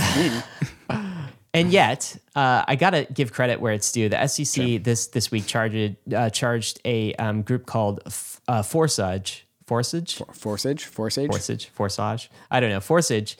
Um, this was a $300 million crypto Ponzi scheme. And I vaguely remember this. It was just Uh, blatantly a Ponzi, so kind of BitConnect level stuff. And this is the sort of thing that we want the SEC to do. It's like hmm. there's so many bad guys and clear scams in the crypto space. Please help us go catch them. Right. Right? Like go after them. Give us clarity. Give the the good actors in the space a sandbox, a playground, and go chase after the clear scammers because there's enough of that work to go do. And this is an example of them doing that, doing the right thing, going after a clear Ponzi scheme. Well done. Thank you, Gary. done. Uh, you did something great. David, can you believe this Yep. is still happening? so Yeah, like add Celsius. insult to injury. What's happening here? Celsius admits customer emails linked in third party data breach. So not only did you lose your money, but you also lost your privacy with Celsius. Two for one punch. Oof. Thanks, guys. Babel Finance, $280 million loss. Babel Finance is a CeFi crypto lender. We've seen them before. Uh, lost $250 uh, dollar, uh, $280 million in customer funds doing trading. They were trying to trade their way into profit, but they traded their way into losses. with Um, their customers' oof. funds. With, with their customers' funds. Another CeFi company, uh, more popular in Asia. David, uh, some good news on the releases front. Coinbase Prime is now offering Ethereum staking to institutions in the U.S. Hmm. More staking uh, heating up. Um, what is the Swell network here, David? Yeah, Swell Network is also part of the Ethereum staking world. Uh, Lido, Rocket Pool, Stakewise, a few others, but also Swell Network soon. This is a kind of a hotly anticipated uh, staking as a service, uh, uh, like DAO. Uh, kind of like kind of like Lido, but also a little bit like Rocket Pool. Uh, mainnet release uh, candidate uh, is now live, uh, which means that they are only one step away from mainnet go live. So I'm very excited for Swell. Also, we, we know that GameStop has been working with Immutable, but now that relationship is formally intertwined with the GameStop wallet. Uh, and so the GameStop NFT ecosystem and the Immutable Layer 2 system are now integrated. Uh, and so you can only imagine that like the uh, Immutable X Layer 2 is going to be facilitating the marketplace for GameStop. I'm getting a little bit closer to that here. Uh, I think the wallet has been based on Loopring, so it looks like they're using multiple layer Yes, twos as their yes. strategy, not just Loopring, but also Both immutable. ZK rollups though. Yeah, yeah, absolutely. Uh, J- David, on the on the raises front, uh, Variant Fund. This is a fund um, from Jesse. Um, who else is on this? Jesse fund? Walden, Li Jin, yeah. Yes, Li Jin, of course. Four hundred fifty million dollars to support the leading founders in Web three. This is kind of the uh, the, the the creator economy type of investment, and they just raised four hundred fifty million dollars. So uh, impressive raise. Yeah. Um, Gary V from VeeFriends just closed a round with A16Z crypto. So this is a $50 million round, That's a I lot. believe. That's a lot of money. That's a lot for Gary V's NFT project. Um, yeah. kind of impressive valuations happening during the Mm-hmm. bear market still, too. So I guess there's money, there's raises. what does that mean for jobs, David? That there are jobs. If there's money and there's raises, then there are jobs. What are we That's how looking it at works. here? Let me read a few out. Um, the Yeah. first from Boardroom Labs. They're looking for a software engineer over DAO governance. Manticore Games, a manager of crypto marketing. That's not technical. Bankless, we're looking for threadors. If you can write a good Twitter Twitter, thread. You wanna be on Twitter all day. Yeah, like as as we are, but apparently we don't have time to write enough threads. Vertex uh, Protocol, a marketing coordinator. That's not technical. Bankless, we're looking for a UX UI designer. Bankless Yeah. also, we need a senior newsletter uh, engineer. Best job in crypto. Streams, a financial analyst, Stakefish, smart contract software engineer, also a backend software engineer, also a blockchain marketer, Non-technical. also a DevOps engineer, and the Bankless Academy is hiring a product manager. There's a ton more jobs here. You can go find them at the Bankless wait, wait, job wait. There's a head of marketing at PleasrDAO. I just want to shout that one out. Uh, Also, Oh. got to be a very, very cool job. One hundred to two hundred thousand dollar salary. Head of marketing at PleasrDAO. Come join the DAO. uh, a Willy Wonka. Fa- PleasrDAO is the people's Louvre. And the Louvre, 21st yeah. century and a Willy Wonka, Willy Wonka factory combined. That's very attractive. Only in crypto. Only in crypto. All right, when we get back, some questions from the Bankless Nation. What's the safest token to dollar cost average into over the next 12 months? Also, the best advice for actually getting a job in crypto and some hot takes from crypto Twitter as usual. We'll get right to those things, but first we want to tell you about the sponsors that made this episode possible. There is a brand new staking feature in the Ledger Live app today. We all like staking the assets that we're bullish on, and now you can stake seven different coins inside the Ledger Live app. Cosmos, Polkadot, Tron, Algorand, Tezos, Solana, and of course Ethereum. With Ledger Live, you can take money from your bank account, buy your most bullish crypto asset, and stake that asset to its network, all inside the Ledger Live app. Through a partnership with Figment, Ledger also lets you choose which validator you want to stake your assets with. And Ledger is running its own validating nodes, offering a convenient way to participate in network validation, and it even comes with slashing insurance. Ledger Live is truly becoming the battle station for the bankless world, so go download Ledger Live. If you have a Ledger already, you probably already have it, and get started securely staking your crypto assets. The Brave browser is the user first browser for the Web3 internet, with over 60 million monthly active users. And inside the Brave browser, you'll find the Brave Wallet, the secure multi chain crypto wallet built right into the browser. Web3 is freedom from big tech and Wall Street, more control and better privacy, but there's a weak point in Web3 your crypto wallet. And most crypto wallets are browser extensions, which can easily be spoofed. But the Brave wallet is different. No extensions are required, which gives Brave browser an extra level of security versus other wallets. Brave Wallet is your secure passport for the possibilities of Web3 and supports multiple chains, including Ethereum and Solana. You can even buy crypto directly inside the wallet with Ramp. And of course, you can store, send, and swap your crypto assets, manage your NFTs, and connect to other wallets and DeFi apps. So whether you're new to crypto or you're a seasoned pro, it's time to ditch those risky extensions and it's time to switch to the Brave wallet. Download Brave at brave.com slash bankless and click the wallet icon to get started. All right, guys, we are back. And just a reminder if you have a question for Dave and myself to read out on the roll up, make sure you follow Bankless HQ on Twitter. Every Wednesday, tweet goes out and asks for those questions. Here's the first question from Maj80.eth. If you had to monthly dollar cost average into one asset for the next 12 months, what would it be? Except ETH. I'm thinking RPL, that's the Rocket Pool token, and Uni. Of course, gotta say, none of this is financial advice. Just not. asking David's personal opinion from an entertainment perspective. The myself, most entertaining answer?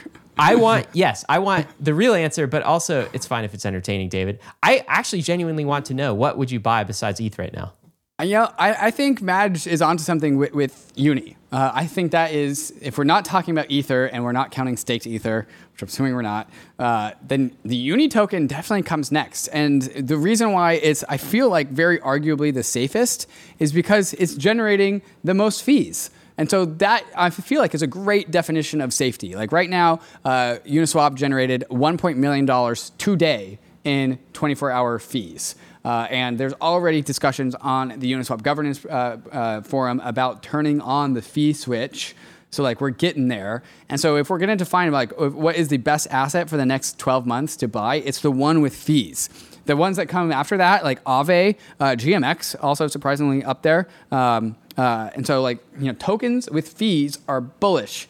Uh, and so there's probably some analysis to be done about like how much fees is the protocol generating compared to how big that market cap is with a with a controlling function of how much revenue, how much um, percentage can that protocol capture as a result of those fees. Some analysis to be done there. Um, Rocket Pool, great token because the the merge trade, uh, but the, is the merge trade going to last for 12 months? I'm not sure, but Uniswap fees will definitely last for 12 months.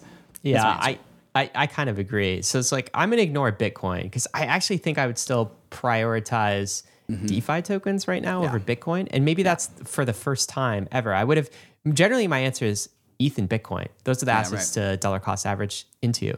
But if like you're gonna ask my personal opinion, it would probably be some of those blue chip DeFi assets. Mm-hmm. Like I mm-hmm. like Uni and Aave. Know they're gonna be around very strong. Although I also like a lot of the strong layer two projects that yeah. have tokens right now. Yeah. I feel like that's a decent bet. Uh, and I would pick those over the alternative layer one bet, even though like, oh god, yeah, Solana is going to survive. Uh, obviously, Cosmos, the, they are all going to survive, but I still feel like layer two is being underappreciated. So you got Matic token, you got OP, right. some of those things as well. I would consider dollar cost averaging into some of those as well. But yeah. you know, this isn't necessarily the question that's like, what's the um, the token, the asset that you're going to make the most money on over the next right. 12 months. This is more the one that you're going to kind of buy reward. and hold. Yeah, risk from a risk reward perspective. Um, yeah. Good question. I do think that they even it's like RPL and like Lido and Stakewise are all benefiting from uh, like the merge trade. Yeah, I think general DeFi tokens that like Uniswap and Synthetix are also going to benefit from just like the beta of the merge. So like Ether goes up, staking as a service tokens goes up, but then Ethereum apps are also going to go up. Just it's, it's going to be like an Ethereum rotation. So I think the, the beta is in heavily favored of, of the Ethereum ecosystem at the moment. Yeah, I would say that too. And I, I do like some of those staking tokens as well. I'd start to classify yeah. them as close to blue chip. Um, yeah. All right, here's another question, David, from Patrick Dudley. What advice would you give a college student looking to get a job in crypto after they graduate? I'm going to my senior year at SDSU and really want to pr- pursue a career in crypto. Yeah, the, definitely the unequivocally best advice for getting a job in crypto. If you want to get a job, the formula is as simple as this write really good threads on Twitter. like people are doing this. If you want to get a job at a fund, funds will like notice you on Twitter. If you want to get a job at Bankless, we are literally hiring a tweet threader. People that can write threads and get like a thousand likes and just generate a following and capture capture attention on Twitter. If you can do that, you will be handed a job on a on a silver platter. Okay, so for people who aren't on Twitter though, like what what does it take to actually write a thread, David? What what does a thread mm. do on Twitter? Right. So it distills information down, and like the the reason why Twitter is, what it is in this crypto space is that it forces big ideas to be like condensed and collapsed and concentrated down to into a very short a single tweet, 280 characters. And so what you are doing when you are writing a tweet thread is you are learning how to communicate and explain things with extremely, extremely small packages. Uh, and so that's just good, efficient communication. So it's basically like a litmus test for can you communicate very, very well. If you can thread well, you can communicate well. If you can communicate well, that's like the meta skill. Uh, and so people are judging other people's like abilities to like do good work by their ability to write threads yeah, I'm going to plus one that. It also forces you to go digest some complicated information and yeah. break it down uh, mm-hmm. atomically. So you have to really understand it if you're going to publish a mm-hmm. thread. And then, of course, because Twitter is a social network, it's basically your online resume. Right. You, you can tweet people LinkedIn. and be like, yeah, get off of LinkedIn, like, get onto yeah, Twitter. Totally. Uh, that's where that's where crypto is. That's where you get noticed. I've seen so many people launch their career by doing that. Is yeah. um, you know becoming threaders. Hello and then you, you, you start to write in other areas or you get hired by a VC mm-hmm. company or you know whatever your whatever your main skill set is mm-hmm. um, that's a way to launch both oh. me and Ryan like launched our public personas on Twitter and then we found each other on Twitter and then we started Bankless on Twitter And now we're hiring tweet threaders. for Twitter. It's yeah, For it's like yeah. there's just such serendipity to it. Um, you got to be part of it. You can't you can't ignore uh, Twitter right now. Um, all right, David, let's get Hot to some takes. First from. Balaji. This is uh, I'm going to read it out from Balaji Srinivasan. Actually, podcast episode coming with him on Monday. That is a do not miss episode. We talk about concepts like this, but here's what he's tweeting: the realigning from red versus blue to orange versus green decentralized network versus centralized state, internationalists and capitalists versus nationalists and socialists, the cloud versus the land, and Bitcoin versus the dollar. And he's showing that political compass square. Uh, maybe you can describe this image for us, what we're seeing here, David. Yeah, the political compass is on the left, you have the left. On the right, you have the right. So liberals on the left, conservatives on the right. Yeah, Yeah. politically. But top to down, you have authoritarianism versus libertarianism. Uh, and so, like we've we said on Bankless, Bankless isn't a left or right movement, but it is an individual versus like uh, versus authoritarian movement. So we lean down towards like the libertarian side of things. Uh, although we do appreciate structure, uh, it's de- definitely like prioritizing the individual over like the state. Uh, and so what Balaji is saying is that what is previously like a red versus blue, left versus right phenomenon is slowly turning into a a uh, 99% versus 1%, which he's resembling as Bitcoin versus the dollar. The dollar being the state, Bitcoin being the people. Uh, and so I, I think that makes sense, especially as we've been putting this into a context of, uh, of um, uh, the end the end of a cycle of nation state power, where like the nation state is no longer concerned about like do we want to be conservative or do we want to be progressive. We are now just like all right, who's capturing all the value? Is it the individual or is it the the incumbents? Uh, and so uh, this is this is the instead of left versus right, Balaji is saying it's top versus down. Yeah, and this goes into his idea. A book he recently come up with that we uh, we talk about at length is a book called The Network State, and he's really pinning this as it's kind of the authoritarian nation state versus the people's network state. Uh, anyway, really fascinating conversation with him. Uh, stay tuned for that on Monday. Uh, David, a tweet from Sassal. Anthony Sassano, what's he saying? Yeah, first he says, first layer twos won't work and are useless technology. And now it's, if layer twos get big enough, it will become its own layer one and abandon Ethereum. If this is the first time you've heard this take, it means you need to get on Twitter. Uh, when, and, and Sassal finishes saying, when you see the goalposts move like this, it means the critics never actually knew what they were talking about in the first place. Do you know Hot what also? Do you know what this also means? I think is I think the rotators are rotating into layer twos or they're getting ready Mm. to, and that's why they're seeding this as the next kind of narrative. I think the alt one trade is is somewhat dormant right now, somewhat over Mm. yeah, for the bigly. time being, and now the L two narrative trade is on. So what do you have to do? You have to um, prop up layer twos and their value accrual mechanisms from a narrative perspective, and and put down ETH uh, in order to get that trade going. So I think they'll probably be effective, and I'm starting to see some of the rotators rotate in. Of course, Rotator's going to rotate. always going to miss Su Zhu and Three Arrows Capital, the ultimate rotators. Um, not going to happen this cycle though. This is a Vitalik tweet. What's he saying? Yeah, Vitalik says, call out scammers. You get hate in the moment, but time vindicates you. Even if you're some CEO with, quote, reputation and need for, quote, professionalism, do it anyways and be savage. People look up to you and your warning will be taken seriously. Is this Uh, Vitalik so- speaking? Be savage? Yeah, this is Vitalik. Yeah, be savage. Yeah. new Vitalik. Uh, so Vitalik called out the Forsage people, the people that just got charged with the SEC forever ago. Uh, and so, 2020. uh, and then he got attacked. Probably this. is- I think this is a Ch- Chinese community, Chinese project, maybe. I don't know. Um, uh, which is why I didn't, didn't really hear about it. But uh, he said he, he- he's alluding to how he got attacked by the Forsage community, probably. Uh, but now, now they're being charged with running a Ponzi scheme. So who's laughing in the end? It's he said this about Forsage back in 2020. Please Yes. leave and don't pollute the Ethereum ecosystem in the future. Thank you. Thank you. Very Vitalik thing to say. What, what do you what do you think about this? Is it incumbent on um, the community to call out scammers more often? Well, Yeah. one thing I struggle with about this, David, is um, sometimes the term scammer gets overused, right? Right. I think in this case it was like very clearly a scammer. So maybe so maybe when something is very clearly kind of black, right, in the black category, and there's no there's no gray about it, that's the time to pile on. But it was not clear to me, for example, if we if we start putting like Luna and Terra into that category, whether Luna and Terra was a complete scam at the time. I thought it was like a flawed mechanic and like a like a very risky broken thing to invest into and I didn't think it would work long term. But I can't necessarily call that a scam. I don't think that Vitalik is talking about that category of things, is he? Mm, I think so. Like it's definitely one of the things that I learned out of 2020 is that like my intuitions are better than I thought they were. And so like you know I got into that fight with Danny Sesta from Wonderland, uh, and then uh, like his army like descended on me and like made me put my tail between my legs because of like Twitter drama and then and then he blew up. And if I had been like had a like a little bit more like confidence and conviction, it's like, yo, this is not right. I maybe would have said something. Same thing with Do Kwon, just repeated it. It's like got attacked by Do Kwon. It's like, damn, their army's really loud. I don't really want to don't really want to like pick my head up. And then boom, they blow up. And if I had a little bit more of just like, I don't really give a fuck about you, I'm gonna be proven right in the long term then I think I would have gotten more credit than, than we did. Even though we did like call out uh, call out Terra, I think decently. I think we could have done it better. I so maybe David's going to lean into that a little bit more. I'm still probably going to veer a bit more conservative. Like I think right. da- I think uh, Vitalik's right. right. for calling out something like this, but sometimes mm-hmm. I am wrong, right? Like sometimes right. it's not uh, like the mechanic does actually work in the in the long run. Anyway, I think there's time for me, at least me personally, like a period of of skepticism before I start using the S word.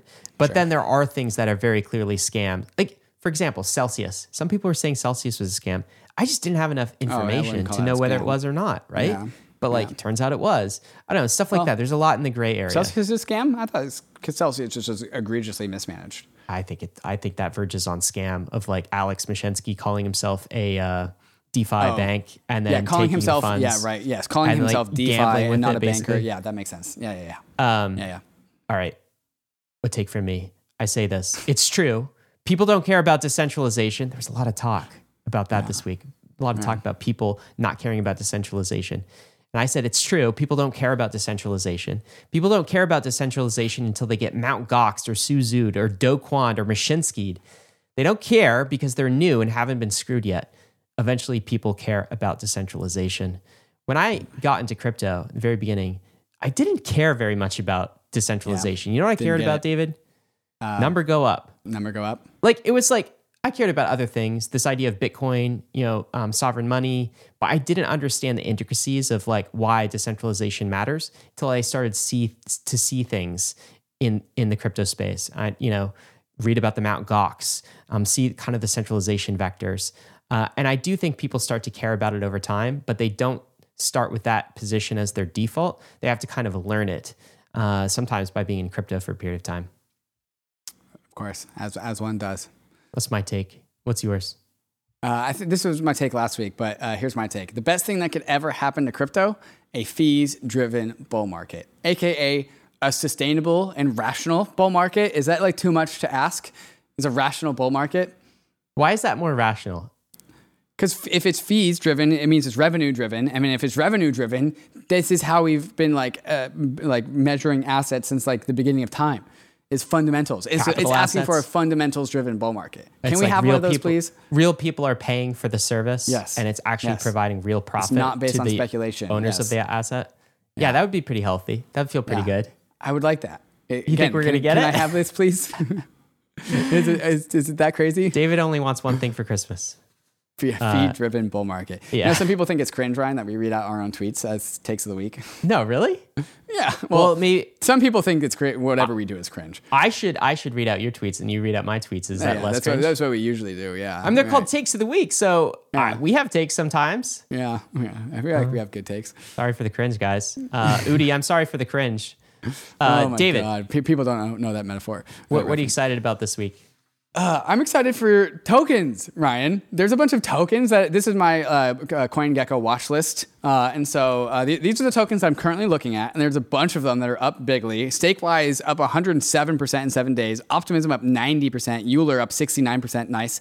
Yearn up 51%. Again, about fees. GMX up 42%. I don't own any of that, but perhaps I should look into how much fees it's making because it's making a bunch of fees. Rocket Pool and Lido both up 32 and 37%. Immutable X, a layer two, up 30%. Uh, Uniswap up 10%. I just feel like it's ETH maxi token season right now, and it's just making feel really good. And there's like a, almost an oxymoron about ETH maxi token season because like if you're an ETH maxi, then you only buy ETH, but that's not actually true because if you're an ETH maxi quote unquote, then you also must believe in the tokens in the ecosystem. So when I see all of like these tokens that are heavily aligned with the Ethereum protocol going up, I'm like, nice. Are you gonna nice. sell? Like, how much of these would you sell ETH for in order to get in though? That's the harder part, right? Yeah. Like, fi- fiat's easy, but which of these are going to Yeah. continue to go up in ETH denominated Yeah. terms? It's always hard. That's It's the hard always I, it's always hard. I don't know. Whenever I get to that point, I'm like, ah, I don't want to sell my ETH. Right, right, right. Ryan, what are you bullish on? Uh, I am bullish on the Ethereum roadmap. So Yeah? we obviously have like, uh, if you zoom out, we have the merge coming up, right? That's an economic upgrade. So we get 90% issuance reduction, more security. We talked about that. Um, our discussion with Polynya uh, around EIP 4844 this past week made me excited about kind of the, the next upgrade of Ethereum. So first we have an economic upgrade with the merge, but hopefully fingers crossed, the hard fork after that will get something like EIP 4844, which makes rollups a thousand X cheaper potentially when you add all of the rollup compression techniques with um, EIP 4844. You get a thousand X cheaper rollups. This, according to Polynya, um, that's big. So we got Yeah, first an that's- that's a economic upgrade. number. Yeah. And then we got a scalability upgrade. And then, David, we just had a conversation with um, Stefan from Flashbots this Mm-hmm. week about MEV, that's maximum extractable value um, mitigations. And that is kicking in right after the merge. It's a long story, but Flashbots has a project called MEV Boost that all validators will use that also generates more returns for anyone who, who uses it as, as, as a staker. But I'm actually really excited about the MEV protection that's going to be baked into Ethereum at the protocol level as well. This is called Proposer Builder Separation PBS. And that is coming sometime after EIP 4844 in the future. All this to say, I've probably never been more excited about the Ethereum roadmap. And the reason I'm most excited is because um, I feel like we finally got our shit together on it. Yeah. Like from an ec- like It's actually defined. Yeah. there was a while where like honestly Ethereum didn't have it together right. from a Very roadmap long perspective. Time. I would say it was 20, late 2019 was when it finally came together. Yeah, we didn't have like kind of the monetary policy was like I don't know. We'll wait for proof of stake. We have that figured out with the merge. Scalability, I don't know. Plasma, state channels, what's it gonna be? No, now we have a path, roll up centric uh, roadmap, EIP four eight four four. Like that's within sight. Uh, how are we gonna solve this MEV problem? MEV boost, PBS. Like the roadmap's looking good these days. I'm pretty bullish on it. Yeah, no, it's looking good, and it also makes like fundamental sense. Kind of like going back to what Kelvin fin- Fichter was saying about the three theoretical like maximum. Like there are things about the Ethereum roadmap, the design philosophy, that is just like the theoretical best way to execute on an idea.